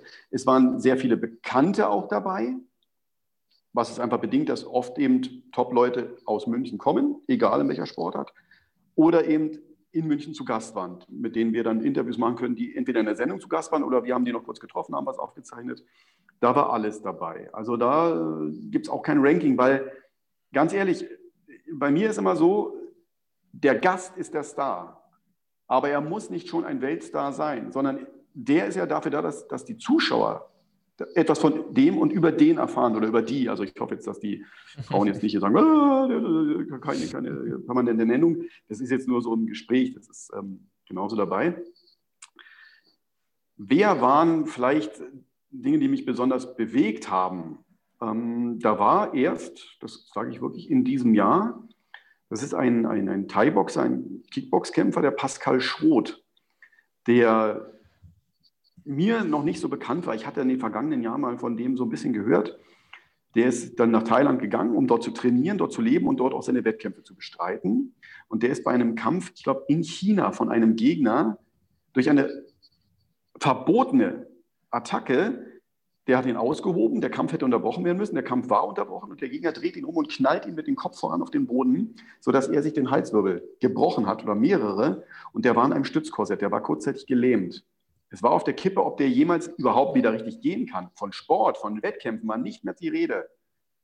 Und der hat aber, und das ist eine Willensleistung, immer gesagt, ich kann nicht jetzt aufhören, weil genau zu der Zeit wurde dann auch seine Tochter geboren. Und er sagt, ich muss ja auch weitermachen, wir müssen ja auch irgendwie hier ein Leben führen können. Der hat sich soweit körperlich wieder zurückgekämpft. Und mittlerweile ist er auch wieder Weltmeister geworden in seiner Gewichtsklasse. Und der war da hier in München, der hat uns dieses Korsett mitgebracht, was er da getragen hat. Der sah aus, äh, das kennt man sonst aus irgendwelchen äh, Cyborg-Filmen. Und das ist schon eine sehr bewegende Geschichte. Und da weiß ich, dass, als er im Studio war und über diese Geschichte erzählt hat, ich habe so gebannt zugehört, ich habe kaum Fragen stellen können, weil mich die Geschichte so fasziniert hat. Und nachdem bin ich raus und da saßen alle bei uns, die in der Regie waren, die Kameraleute sagen, das ist ja ein Wahnsinn mit dem Typen. Das war, also da merkt man, dass solche Sachen da bewegen dann auch selbst, obwohl man so oft solche Sendungen macht und so eine Routine hat. Das ist zum Beispiel eine Sache, die sich so ergeben hat.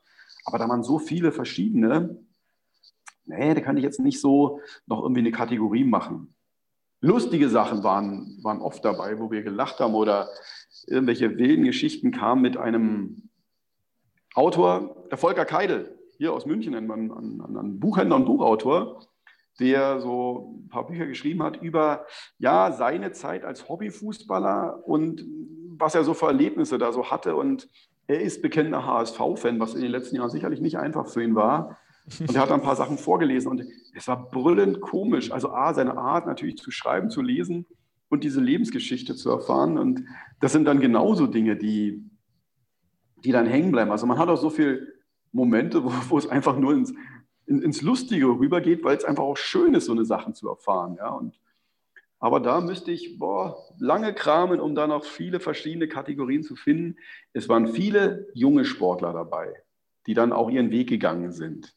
Da war die Amelie Kober, die wirklich eine Top-Snowboarderin war, ihre Karriere beendet hat, auch ganz jung große Erfolge bei Olympia hatte und das Glück hatte, dann plötzlich gefördert zu werden von Sponsoren, also entdeckt zu werden. Die gesagt haben, Mensch, da ist eine junge deutsche Snowboarderin, Weltklasse, holt Olympiamedaillen, die sichern wir uns. Sie hat natürlich dann da diese, dieses Tor aufgestoßen. Lange Zeit war sie in, in dem Bereich aber auch die Vorzeigeathletin und die hat extrem gute Leistung verbracht. Jetzt haben wir mit der Ramona Hofmeister wieder eine. Dazwischen waren mehrere andere Top-Snowboarderinnen aus Deutschland, also die haben da viel bewegt und das war schön, immer wieder mit denen Kontakt zu halten, obwohl jetzt Snowboard nicht ein München-typischer Sport ist, muss man sagen. Und das sind, da sind ganz verschiedene Sachen dabei gewesen. Ja. Ja, klingt auf jeden Fall nach sehr, sehr spannenden Geschichten und die Geschichte vom äh, Pascal Schroth, beziehungsweise die Folge mit ihm, werde ich auf jeden Fall auch mal verlinken. Das heißt, wenn ihr, denn wenn euch jetzt mal interessiert, hm, was macht denn da Daniel Stock eigentlich so dann jeden Tag? Irgendwie klingt es ja ganz spannend äh, dann ist das vielleicht einfach eine coole Folge für einen Einstieg. Äh, die äh, tue ich auf jeden Fall mal unten rein. Mich würde jetzt interessieren, so, worauf achtest du dann bei Athleten, die du in die Show einlädst, ähm, an vielleicht auch Merkmalen? Naja, in erster Sicht wären wir, ich sage wirklich wir, weil es arbeiten mittlerweile jetzt vier, fünf Leute mit an dieser Sendung, nicht ausschließlich oder nur für Sportthemen, aber immer doch so zwei, drei in der Woche sind damit tätig für unsere Nachrichten und für diese Sportsendung. Und klar, in erster Linie werden wir aufmerksam, wenn derjenige oder diejenige oder die Mannschaft irgendeine besondere Sache erreicht hat. Sei es ein Wettkampf gewonnen, sei es irgendein Turnier, sei es irgendein wichtiges Spiel oder das steht an. Ja, oder es ist halt mal so was ganz Ungewöhnliches. Also oftmals, dann gucken wir erstmal, was genau ist denn das? Und dann schauen wir mal, wer sind diese Protagonisten? Sind es auch Leute, mit denen ähm, wir wirklich was machen können? Also sprich, die wir auch mal filmen können, um, um das zu zeigen. Wir müssen es ja auch irgendwie verfolgen können. Es ist ganz schwierig. Ähm, manchmal, dass man sagt, es ist toll, aber wir, wir können es nicht drehen, dafür sind wir zu klein. Wir haben nicht so viel Personal, dass wir sagen können, da gehen mal zwei Leute eine Woche lang mit auf Expeditionen, wenn zum Beispiel Bergsteiger was Besonderes machen. Und da gibt es echt tolle Geschichten. Also ich bin ein sehr großer, sehr großer äh, Fan, sage ich wirklich, von ähm, dem, was ja mal als Outdoor beschrieben wird, also sehr viel, was Bergsteigen betrifft, Klettern, solche Geschichten halt. Das, das interessiert mich schon einfach selber, da wäre ich sehr schnell hellhörig, muss aber auch abwiegen, wie kann man das jetzt vorstellen. Weil es lebt, es lebt wirklich davon, dass wir diese Leute zeigen können bei dem, was sie machen und wie sie es machen. Und dann mit ihnen später auch noch die Möglichkeit haben, Interviews zu machen, wenn sie uns zum Beispiel im Studio besuchen oder wenn wir da vor Ort sind. Deshalb muss man immer so ein bisschen gucken, wie bietet sich an. Manchmal geht es über Monate, dass wir sagen, du ist eine tolle Geschichte oder du bist eine tolle Geschichte, aber wir kommen momentan noch nicht dazu. Wir haben es gerade weder vom Personal noch von der Zeit die Möglichkeit, dies umzusetzen. Und dann schiebt und schiebt und plötzlich kommt man dann wieder drauf und dann lässt sich es mal machen.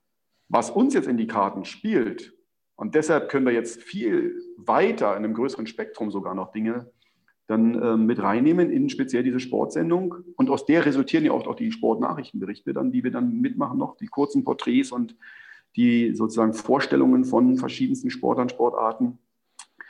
Das ist der technische Fortschritt, den es wirklich seit 15 Jahren brutal gegeben hat. Wir haben, jetzt sind wir zwar wieder bei der Corona-Krise, du meinst zwar, da wollen wir es nicht rein, aber das hat etwas sehr beflügelt. Und zwar haben wir seit wirklich Februar, März 2020 noch verstärkter angefangen, dass wir mit Sportlern, mit Clubs und Vereinen, mit Mannschaften gesagt haben, Leute, wir werden es nicht schaffen, zum Dreh zu kommen oder wir dürfen ja momentan nicht kommen, weil ihr seid in einer Art ähm, Blase, wie das immer so schön heißt. Das heißt, es darf ja kein Fremder ran, damit sich keine Infektionskette aufbauen kann. Aber ein gutes Smartphone mittlerweile oder ein gutes Tablet hat eine, eine Top-Kamera und nimmt eigentlich auch eine gute Tonqualität auf. Und dann beschreiben wir denen, beziehungsweise manchmal mache ich so, dann nehme ich wirklich mein Smartphone, filme mich so und erkläre denen daran, pass auf, halt es so von der Einstellung her, dann kannst du ein Interview machen, es muss ein ruhiger Raum sein. Dann kannst du selber dein Interview, dein O-Ton, wie es ja heißt, liefern. Folgende Fragen, die schicke ich dir zu, auf die antwortest du. So, dann kannst du dann beim Training filmen. oder hast jemanden, der dich filmt. Das geht auch. Und mittlerweile können wir so auch an sehr viel, jetzt wieder Fachbegriff, Content kommen, also an sehr viel Material, das wir dann verarbeiten können. Und das ist wirklich ein Zusammenarbeiten. Also wir sind da schon fast wie so eine kleine Produktionsfirma jetzt geworden, dass wir den Leuten mehr oder weniger antragen können, was brauchen wir, was brauchen wir für Szenen, schickt uns das zu. Das kann aber auch jeder einzeln machen. Also da sind wirklich viele, viele Geschichten schon entstanden, wo wir gesagt haben, da haben wir die Idee geliefert, haben die Erklärung geliefert, wie diejenigen selber sich filmen, wie sie sich beschreiben sollen, was wir noch an Zusatzinformationen brauchen. Das Zeug kann bei uns sein. Das haben wir einfach dann über einen Server oder über, einen, über eine Cloud runtergeladen. Da gibt es ja genügend Möglichkeiten mittlerweile. Und es braucht eben nicht mehr drei Stunden Material, sondern manchmal, wenn, wenn es so gezielt ist, die filmen exakt fünf Minuten, daraus schneiden wir 1,30 zusammen, passt perfekt. Und das lässt sich gut machen. Also das war, da war diese Corona-Zeit ein, ein, ein Katalysator. Der hat ja sehr viel bewirkt. In den Jahren davor haben wir das auch schon gemacht, dass ich dann mit verschiedensten Clubs gesagt habe, Leute, ich kann nicht am Wochenende, wenn ich fünf Tage schon gearbeitet habe, auch noch sechsten, siebten Tag am Wochenende bei euch die Wettkämpfe drehen. Da müsst ihr ein bisschen zuliefern. Habt ihr eine Spiegelreflexkamera? Da kann man gut mitdrehen. Oder als die ersten besseren Smartphones rauskamen, damit, manche haben dann noch mit richtiger Kamera, so einer kleinen gedreht. Das ging ja auch alles. Also da hat sich viel entwickelt. Und so kommen wir auch an viel, viel Material und so können wir viel produzieren. Und das ist, glaube ich, auch ein gutes Beispiel, dass jeder selber, wenn er jetzt sagt, aha, wenn ich meine eigene Homepage aufbaue oder meinen eigenen Informationsstand preisgebe, was kann ich und wie kann ich es machen? Also das sind so, da kann man ruhig mal auf so eine Seite wie München TV klicken, mal die Sportberichte durchgucken. Und da sieht man schon mal, was wird so gefilmt, wie kann man sowas anordnen, hilft sehr viel. Ja, danke für die Tipps, sage ich mal, äh, sage ich mal für alle. Ähm, jetzt hat man es geschafft eben, man äh, kommt irgendwie zu seinen ersten Interviews, egal ob es jetzt Radio oder Fernsehen oder was auch immer ist. Ähm, aber es ist halt das erste Mal. Wie verhält man sich dann am besten? Am besten ist natürlich, wenn du die Möglichkeit hast, bevor so ein Interview gedreht wird, wir bleiben jetzt mal bei einem Beispiel hier bei uns beim Fernsehen, ob das dann wirklich im Fernsehen, wie es ja heißt, im linearen Fernsehen, also wie München TV, TV gesagt hat, oder ob es dann ein Online-Kanal, eine Online-Rubrik ist, das ist dann egal. Kamera ist Kamera und äh, Interview ist Interview, da musst du dann ran. Am besten ist, du kannst kurz vorher besprechen mit demjenigen, mit dem du das Interview führst oder der mit dir und dich schon so ein bisschen darauf vorbereiten. Das, manchmal ist es so, das macht es dann eher schwieriger. Manche wollen ganz exakt die Fragen vorher. Was fragst du mich wann, in welcher Reihenfolge? Oder manchmal, da kommen dann auch, und das ist dann wiederum die Krux, je bekannter, je prominenter, je professioneller vermarktet der Sportler oder die Sportlerin ist, stehen dahinter natürlich wiederum Presseberater, Medienberater. Und die wollen dann genau, ja, das fragen und das bitte nicht und ah, darüber und das wäre doch schön. Die wollen ja ein Produkt präsentieren. Und ich, da block ich, also ich block ab. Ich sage immer nein. Wir können gerne über bestimmte Sachen reden, aber ich kriege von, nicht von Ihnen einen Fragenkatalog, den ich stellen darf, sondern ich kann Ihnen sagen, was ich machen möchte. Wenn es eine Sache gibt, wo Sie sagen, das ist zu privat, das wollen wir nicht, das respektiere ich. Da sage ich dann nein. Aber also ich selber, jetzt wieder aus der Sicht desjenigen, der das Interview führt, ich, ich möchte vorher immer schon auch ein, ein Vorgespräch führen. Das, es kann manchmal kurz sein. Manchmal macht man das telefonisch schon vorher. Oder man tauscht sich kurz per E-Mail, per WhatsApp oder irgendwas aus. Dann wissen die Leute schon, welche Richtung das geht. Klar ist es natürlich bei einem kürzeren Interview, wo es rein um ein Sportereignis, einen Wettkampf geht, da bezieht sich darauf. Da wird der Sportler auch nicht überrumpelt. Da weiß er schon, um was es geht, weil dafür ist er ja da. Wenn es ein bisschen mehr Hintergrund geben soll, fast so wie wir es jetzt gerade machen, dass, dass ich ja jetzt eigentlich über mich erzähle, was ungewöhnlich ist, ähm, dann ist so ein Vorgespräch immer ganz gut. Und wenn es dann losgeht, also ein Versprecher passiert jedem mal. Und dass man jeder mal ein Wort sucht, ist auch normal. Und dass jeder vielleicht eine nervöse Angewohnheit, einen Tick hat oder weil er eben nervös ist aufgrund der Situation, irgendwas macht wie mm, oder äh oder, oder das ist auch okay. Das ist, das ist menschlich. Man sieht immer die, die medial ganz stark trainiert werden, richtig geschult. Die reden perfekt. Die machen keinen Fehler. Die machen genau die richtige Länge für die Antwort druckfertig oder sendefertig, wie man so sagt. aber da ist kein Inhalt. Das ist alles so clean, so ohne irgendwas. Das ist dann wiederum schade. Das passiert eben auch oft, wenn zu stark dieser Sportler betreut wird. Dass der dann eben nicht mehr das ist, was oft ja, erhofft wird. Der ist, der ist nicht mehr authentisch. Der hat einfach, da ist auch nichts Eigenes mehr. Das ist so austauschbar. Ob der jetzt da sitzt oder ein anderer, im Prinzip haben wir das Gefühl, der soll nur das Trikot tragen da und, und, und der Sponsor soll im Bild sein. Und der soll dieses, diese Marke oder diese Sportart möglichst blumig und, und, und clean und sauber und toll präsentieren. Ja, das, äh, nee, also Leute, wenn ihr zuhört, seid so, wie ihr seid. Und redet auch so, wie ihr redet. Wenn einer ein bisschen Dialekt redet, das ist halt, weil er aus dieser Region kommt, in der dieser Dialekt gesprochen wird. Wenn er natürlich irgendwo ist, wo er ein bisschen Hochdeutsch gesprochen wird, dann muss er sich da ein bisschen anpassen. Also ein Niederbayer, um es mal ganz klar zu sagen, der sollte sich doch bemühen, dass es verständlich ist. Oder ein Oberpfälzer, weil sonst steigt ihm der Großteil der, Zuschauer, der Zuhörer so aus und sagt, was? Ich habe Wort verstanden. das, ist, das geht nicht. Aber ansonsten kurz vorher besprechen und dann einfach drauf und seid, wie ihr seid. Äh, das, das, das könnt ihr auch gar nicht anders machen, weil dann wird es irgendwann genau so, und das hatten wir jetzt schon vorher, dann wird es irgendwann nicht mehr glaubhaft. Und dann, und dann seid ihr als Person, irgendeiner aber sagt, ja, also, ja, der, der möchte jetzt hier was mir unterjubeln. Das braucht es nicht. Ja, äh, irgendwie muss ich sagen, mich erinnert die, diese Tipps ein bisschen an unser erstes, ja doch ausführlicheres Gespräch nach dem ersten Interview, wo du auch schon genau die Punkte genannt hast. Und in dem Interview war dann ja auch der Toni Palzer dabei, der dann auch ha, einen starken ja. Dialekt spricht. Da hatten wir es irgendwie davon auch schon. Da, äh, ja, muss ich sagen, habe ich mich gerade ganz lustig dran erinnert. Der wiederum, also der, Toni Palzer, der ist ja sowohl als Skibergsteiger als auch als Bergläufer und mittlerweile auch bei anderen Sachen, die er, ich glaube, die macht er so ein bisschen mit, weil sein Sponsor ihn da gern sieht in irgendwelchen Wettkämpfen, hier so dieses Schanzenlauf im Sommer dann so hoch, was für ein Toni sicherlich ein nettes Training, ein nettes Zusatzprogramm ist.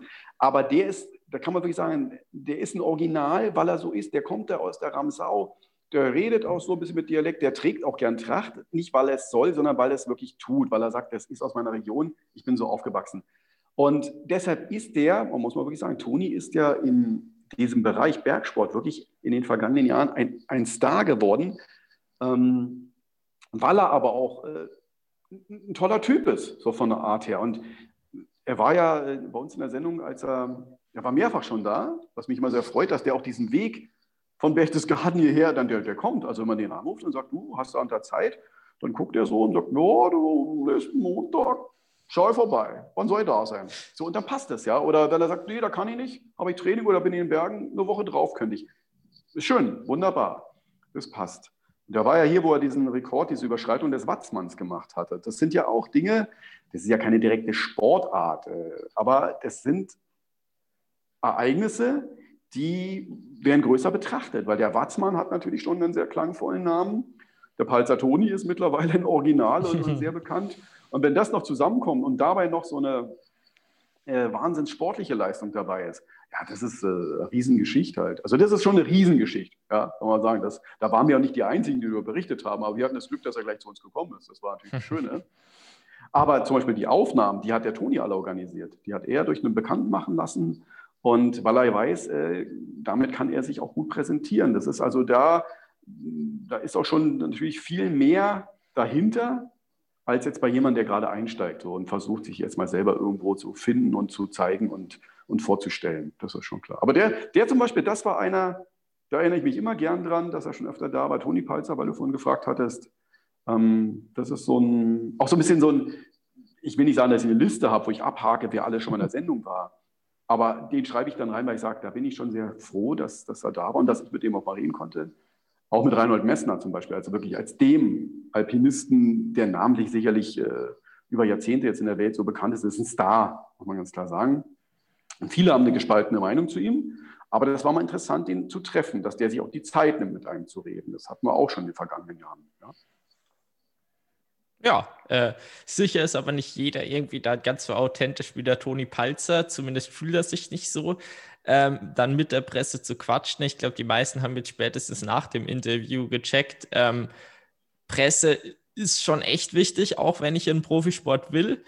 Ähm, hast du irgendwie so einen Tipp? Du hast ja auch gesagt, du warst selber nicht so ja ganz wohl vor der Kamera oder eben vor so einem Interview.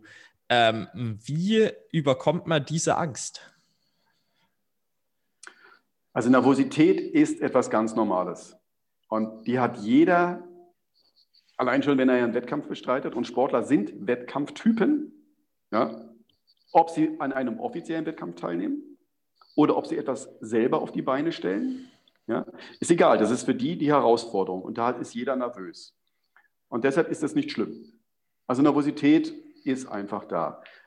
Eine gewisse Abgeklärtheit, wenn man Dinge öfter gemacht hat, eine gewisse Routine hilft einem, bringt einem Sicherheit, aber kommt natürlich erst im Lauf der Zeit. Und deshalb sollte es auch nicht problematisch sein, wenn einer ein bisschen zappelig ist mal. Danach ist man immer schlauer und da ist auch jeder mal unzufrieden. Und danach kann man auch in die Analyse gehen und sich selber auswerten. Steht jetzt jemand vor seinem ersten Interview wirklich vor einer Kamera. Und er weiß, dass er da hinkommt, dann ist das überhaupt nicht ehrenrührig, wenn der vielleicht sich mal zu Hause am Tag davor oder am Vormittag oder wann auch immer das ist, vor den Spiegel stellt und ein Selbstgespräch führt, um mal zu sehen, wie, wie ist seine Mimik, wie, wie bewegt er sich, ist er hektisch, ist er fahrig, fuchtelt er mit den Händen rum oder hm, geht er doch mit der Zunge über die Lippen oder, oder zwinkert er laufen oder so, weil dann fallen einem selber solche Sachen auf. Oder, und auch da sind wir wieder bei der technischen Möglichkeit, die es ja mittlerweile gibt, Leute, filmt euch einfach selbst mit dem, mit dem Smartphone. Gebt euch ein eigenes kleines Interview und dann schaut ihr euch mal an, weil dann habt ihr auch gleich sozusagen die Bildgröße. Ihr wisst, wie seht ihr ungefähr nachher aus von der Einstellung. Dann wisst ihr auch, okay, hm, sollte ich gerade sitzen, muss ich den Kopf ruhig halten oder knicke ich ihn nach links, nach rechts, weil ich überlege, fuchtel ich dauernd mit der Hand im Gesicht rum und wische mir über die Augen, den Mund, die Nase. Das sind so Dinge, die fallen einem dann auf. Die kann man nicht abstellen nicht voll und das ist auch nicht wichtig und nicht, nicht nötig. Aber es sind so Sachen, dadurch kriegt man schon mal so ein bisschen Einblick und weiß, ah ja, so guck mal, so sehe ich dann aus, so wirke ich, so rede ich, so klinge ich. Mit der eigenen Stimme ist jeder unzufrieden. Deshalb jeder, wenn er sich hört, denkt immer, äh, da, da, ist, da läuft eine Mickey Maus Sendung. Ja. Aber das, das ist nur die eigene Wahrnehmung, weil man immer so ein bisschen an sich arbeiten will, unzufrieden ist. Aber die Nervosität gehört dazu, die kann helfen, die kann am Anfang auch einfach nervig sein. Und wenn es mal schief geht und man verhaspelt sich total oder hat einen Aussetzer und, oder hat auf gut Deutsch gesagt auch mal einen Quatsch erzählt. Ja, damit müsst ihr leben. Und das, äh, jetzt haben wir das Zeitalter, jetzt kommt der Satz, das Netz vergisst nicht.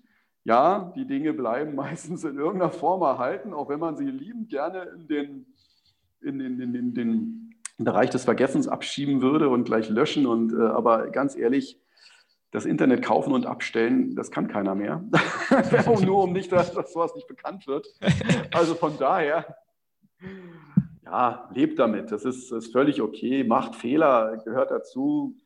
Ist genau wie beim Sport.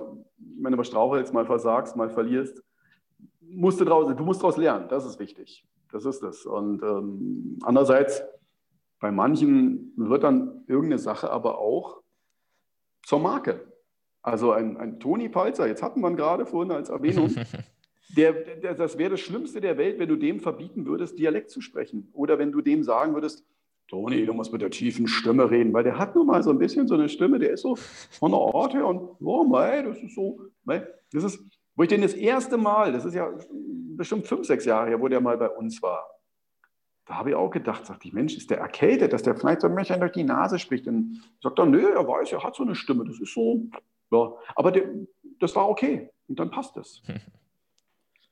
Ja, so ein kleines, äh, so ein kleiner Tick, den irgendwie so jeder hat, ist dieses klassische Äh-Sagen.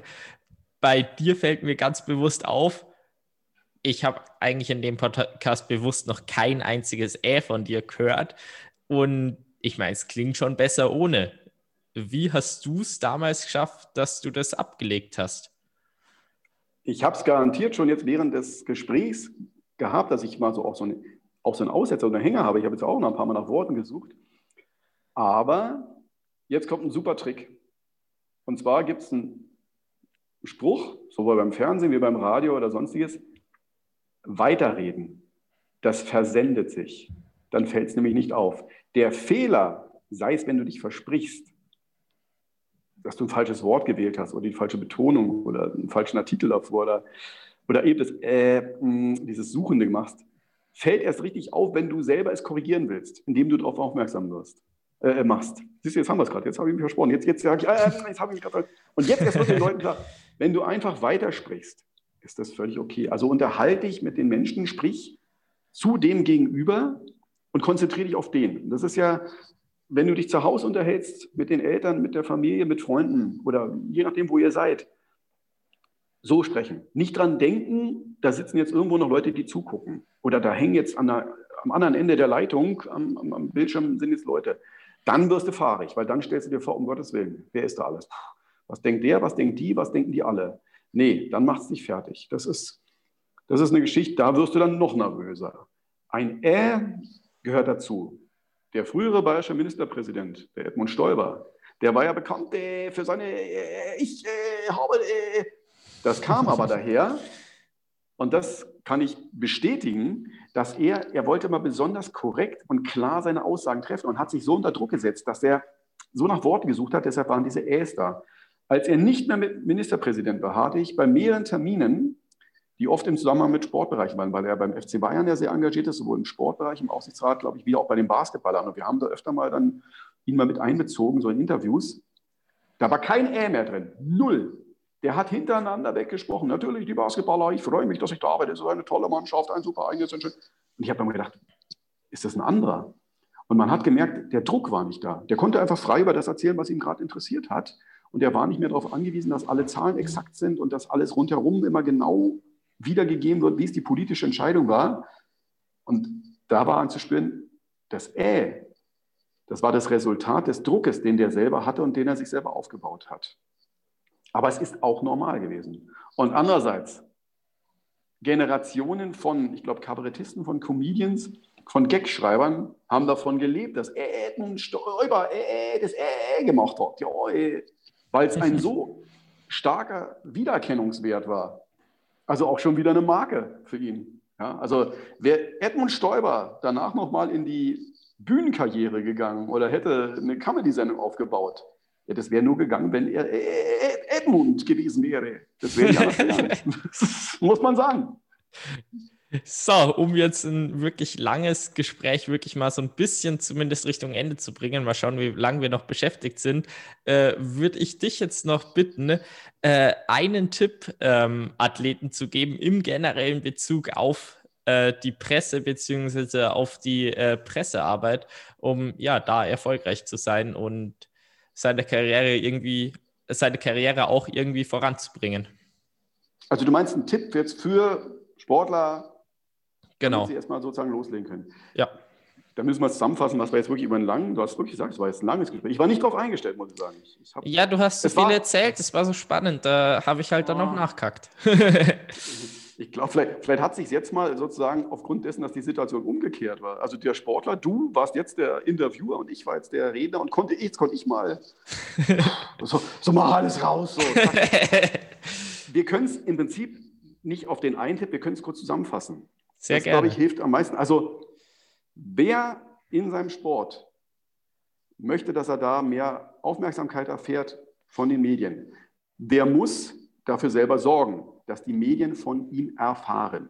Das heißt, er muss Medienkontakte herstellen, egal ob zum Zeitungsredaktionen, ob zu Fernsehsendern, ob zu Radiogeschichten, ob zu Online-Geschichten. Und die muss er raussuchen. Das ist eine Arbeit, die muss er machen.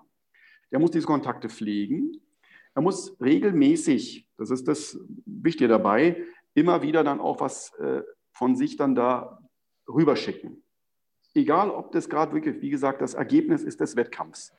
Es kann der Sieg sein, es kann das Podest sein, es kann der knapp verpasste Podestplatz sein. Das kann manchmal noch aufregender sein.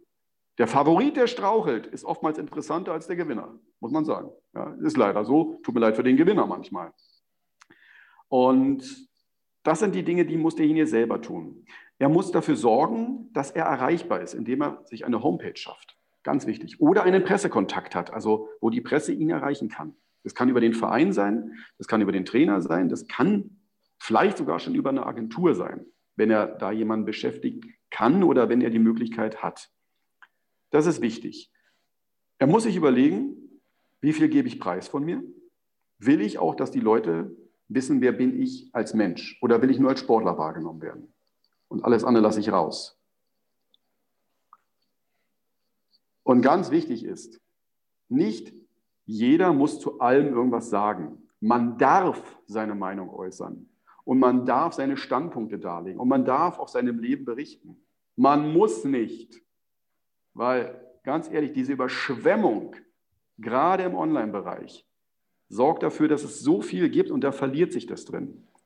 Also guckt, dass ihr wirklich gezielt sagt, das und das möchte ich von mir berichten. Da denke ich, habe ich was. Und dann werdet ihr auch merken, ob da Rückfragen kommen, ob da angesprungen wird drauf. Aber ihr müsst es selber befeuern. Von allein, nee, da geht es nur so selten, dass es nicht erwähnenswert ist. Macht es selbst, macht es ständig und seid so, wie ihr seid. Das ist es.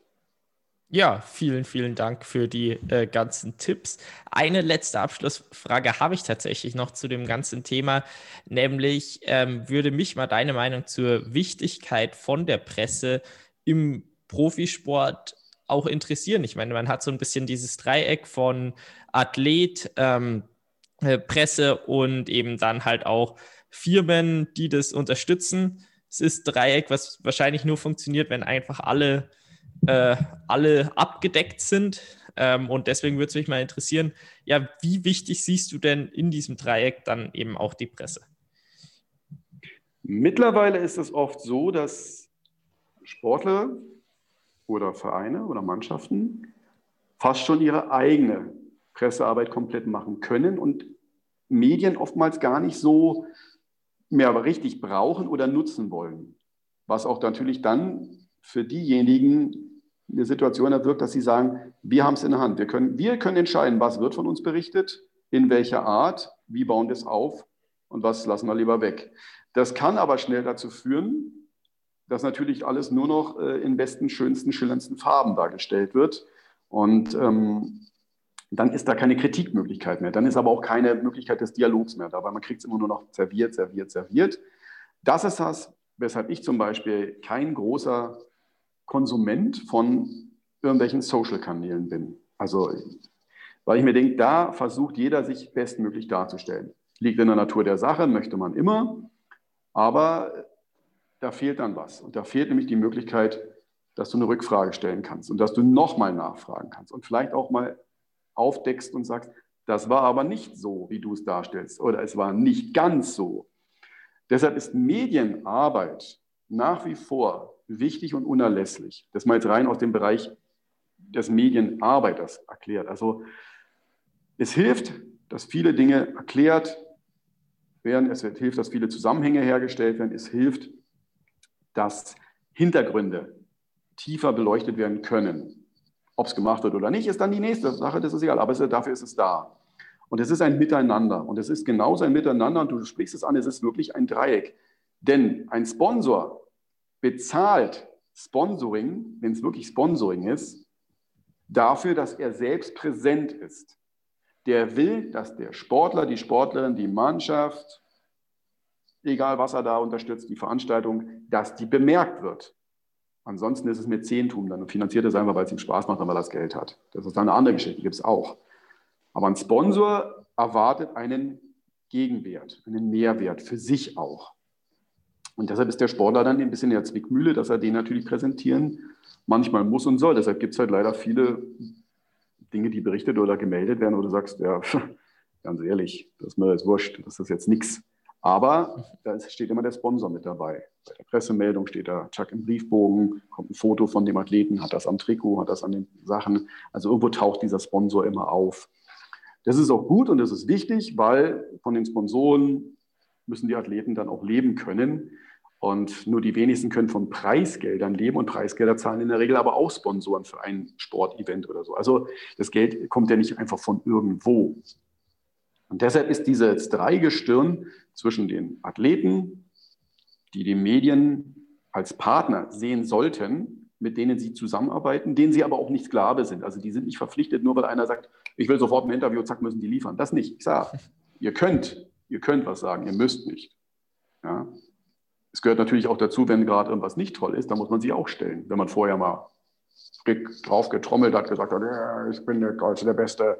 Und wenn es dann mal nicht so war, dann, dann kann man sich natürlich ins Kämmerchen verkriechen und zumachen. Ja, aber dann, dann zeigt es das auch, dass man vielleicht einfach nur ein schlechter Verlierer ist oder damit nicht umgehen kann. Ja, das ist äh, auch so eine Geschichte. Gut. Und deshalb sind die Sponsoren da, die dann den Weg finanzieller Natur ebnen können. Die Leistung muss der Sportler erbringen. Die Medien haben dann die Möglichkeit, können darauf eingehen. Und im Prinzip durch die Darstellung auf der Homepage, durch Fotos, durch wer unterstützt mich, in welchem Rahmen nehme ich an welchen Veranstaltungen teil, sind die Sponsoren dann auch wieder präsent. Und das ist dann so ein, ein Kreislauf, der sich da so zieht. Also, es ist um Profisport zu betreiben, egal welche Sportart, egal welche Disziplin und egal auf welchem Niveau, geht es nicht ohne Sponsoren. Und die Sponsoren wiederum steigen nur ein, wenn dann darüber berichtet wird. Egal wo. Ob das im Fernsehen ist, ob das im Radio ist, ob das ein Zeitungsartikel ist, ob das auf dem Online-Portal ist. Es gibt mittlerweile viele, viele Sportler, die sogenannte Fun- oder Action-Sportarten machen, wo gar keine richtigen Wettkämpfe stehen, sondern die einfach nur präsentieren, wenn sie, sei es ich, mit dem BMX-Rad wildeste Salto drehen oder von Haus zu Haus springen, was keine Disziplin, kein Wettkampf ist, sondern der präsentiert sich nur mit dem, was er da macht. Fabio Und die sind fast, nur, so. die sind fast nur online aktiv. Ja. Danny McAskill, ganz ja. klares Beispiel. Der taucht auf, der ist einfach mit seinem Radl rumgefahren, da in, ich glaube, aus Schottland kommt der, ich bin mir nicht ganz mhm. sicher und ist da über die kleinen Hindernisse im, Stadtpark gehopst und dann vom Garagendach zum Nachbarn und hat es selber gedreht, hat es selber rausgestellt. Der hatte null Sponsoren. Ja? Der Typ ist in zerrissenen T-Shirts rumgerannt, weil auch keine anderen hatte. Und plötzlich haben sich Leute das angehört und gesagt, der ist ja Wahnsinn, was der kann. Das ist eine riesen Sportleistung. Der hat keine WM gewonnen oder so. Der hat keine olympische Medaille, weil es das nicht gibt bei Olympia. Und plötzlich standen bei dem aber Firmen und haben gesagt, du guck mal, und da sind wir bei der Followerzahl. Den gucken allein 5 Millionen Leute im Internet an. Ja, Wahnsinn. Und dann standen die bei dem auf der Matte. Klar, Glücksfall, hat sich so ergeben, aber das ist die Möglichkeit. Ja. Dann wurde der gesponsert. Dann haben immer mehr die Medien darüber berichtet, über dieses Phänomen Danny McAskill. Mittlerweile dreht er Filme, richtige Filme, die im Kino, bei Events, bei Festivals laufen. Ja. Das kann der Weg sein, kann der Weg sein. Bei manchen funktioniert es nicht bei allen. Also auch da muss man klar sein, nicht jeder, sondern nur ein kleiner Teil werden es wirklich schaffen. Sowohl von der Leistung sportlich Profis zu werden, als auch als Profis es finanziell durch Sponsoring absichern zu können und medial so viel Beachtung zu erfahren, wie sie dann auch mit ihren sportlichen Leistungen erbringen halt. Das ist nun mal so. Ja, dann äh, sage ich doch vielen, vielen Dank für das ja jetzt wirklich, wirklich ausführliche Podcast-Interview. Ich habe leider keine genaue Zeit, aber ich glaube, wir sind Boah. jetzt fast bei eineinhalb Stunden oder irgend sowas. Ja, wir haben, wir haben lang gemacht. Ich staune selber jetzt gerade. Und ich muss dir aber ehrlich sagen, weil du gefragt hast, ich war und war die ganze Zeit auch recht nervös, weil das ist eine Weltpremiere für mich. Ich habe noch nie, noch nie einen Podcast aufgenommen oder so. Und ich war auch noch nie Interviewgast irgendwo. Also das war wirklich komplett verkehrte Welt für mich, ja.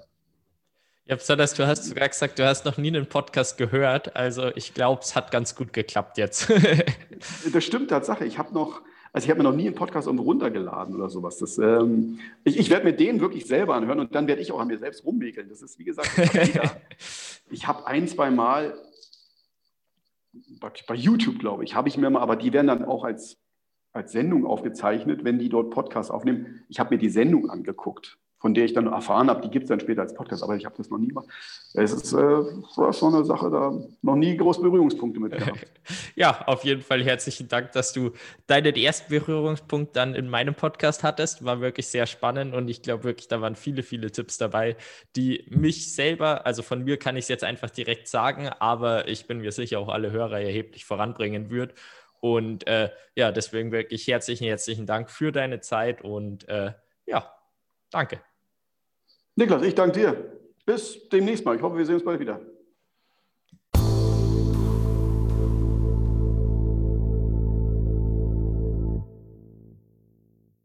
Gerade durch die Umbenennung des Podcasts schmeißt es jetzt nochmal alles mit dem SEO und so weiter, das neue Lot. Leute, den Podcast finden, enorm durcheinander. Deswegen wäre es mir wirklich wichtig, dass ihr in dieser Folge in eure Podcast-App geht und diesen Podcast eure Bewertung abgebt, um einfach da möglichst bald eben wieder auf die alte Position zu bekommen. Äh, das wäre mir wirklich wichtig. Vielen, vielen Dank im Voraus. Ihr könnt mir wirklich weiterhelfen und es ermöglicht mir einfach noch spannendere Gäste in den Podcast dann einzuladen und euch mehr Mehrwert zu geben.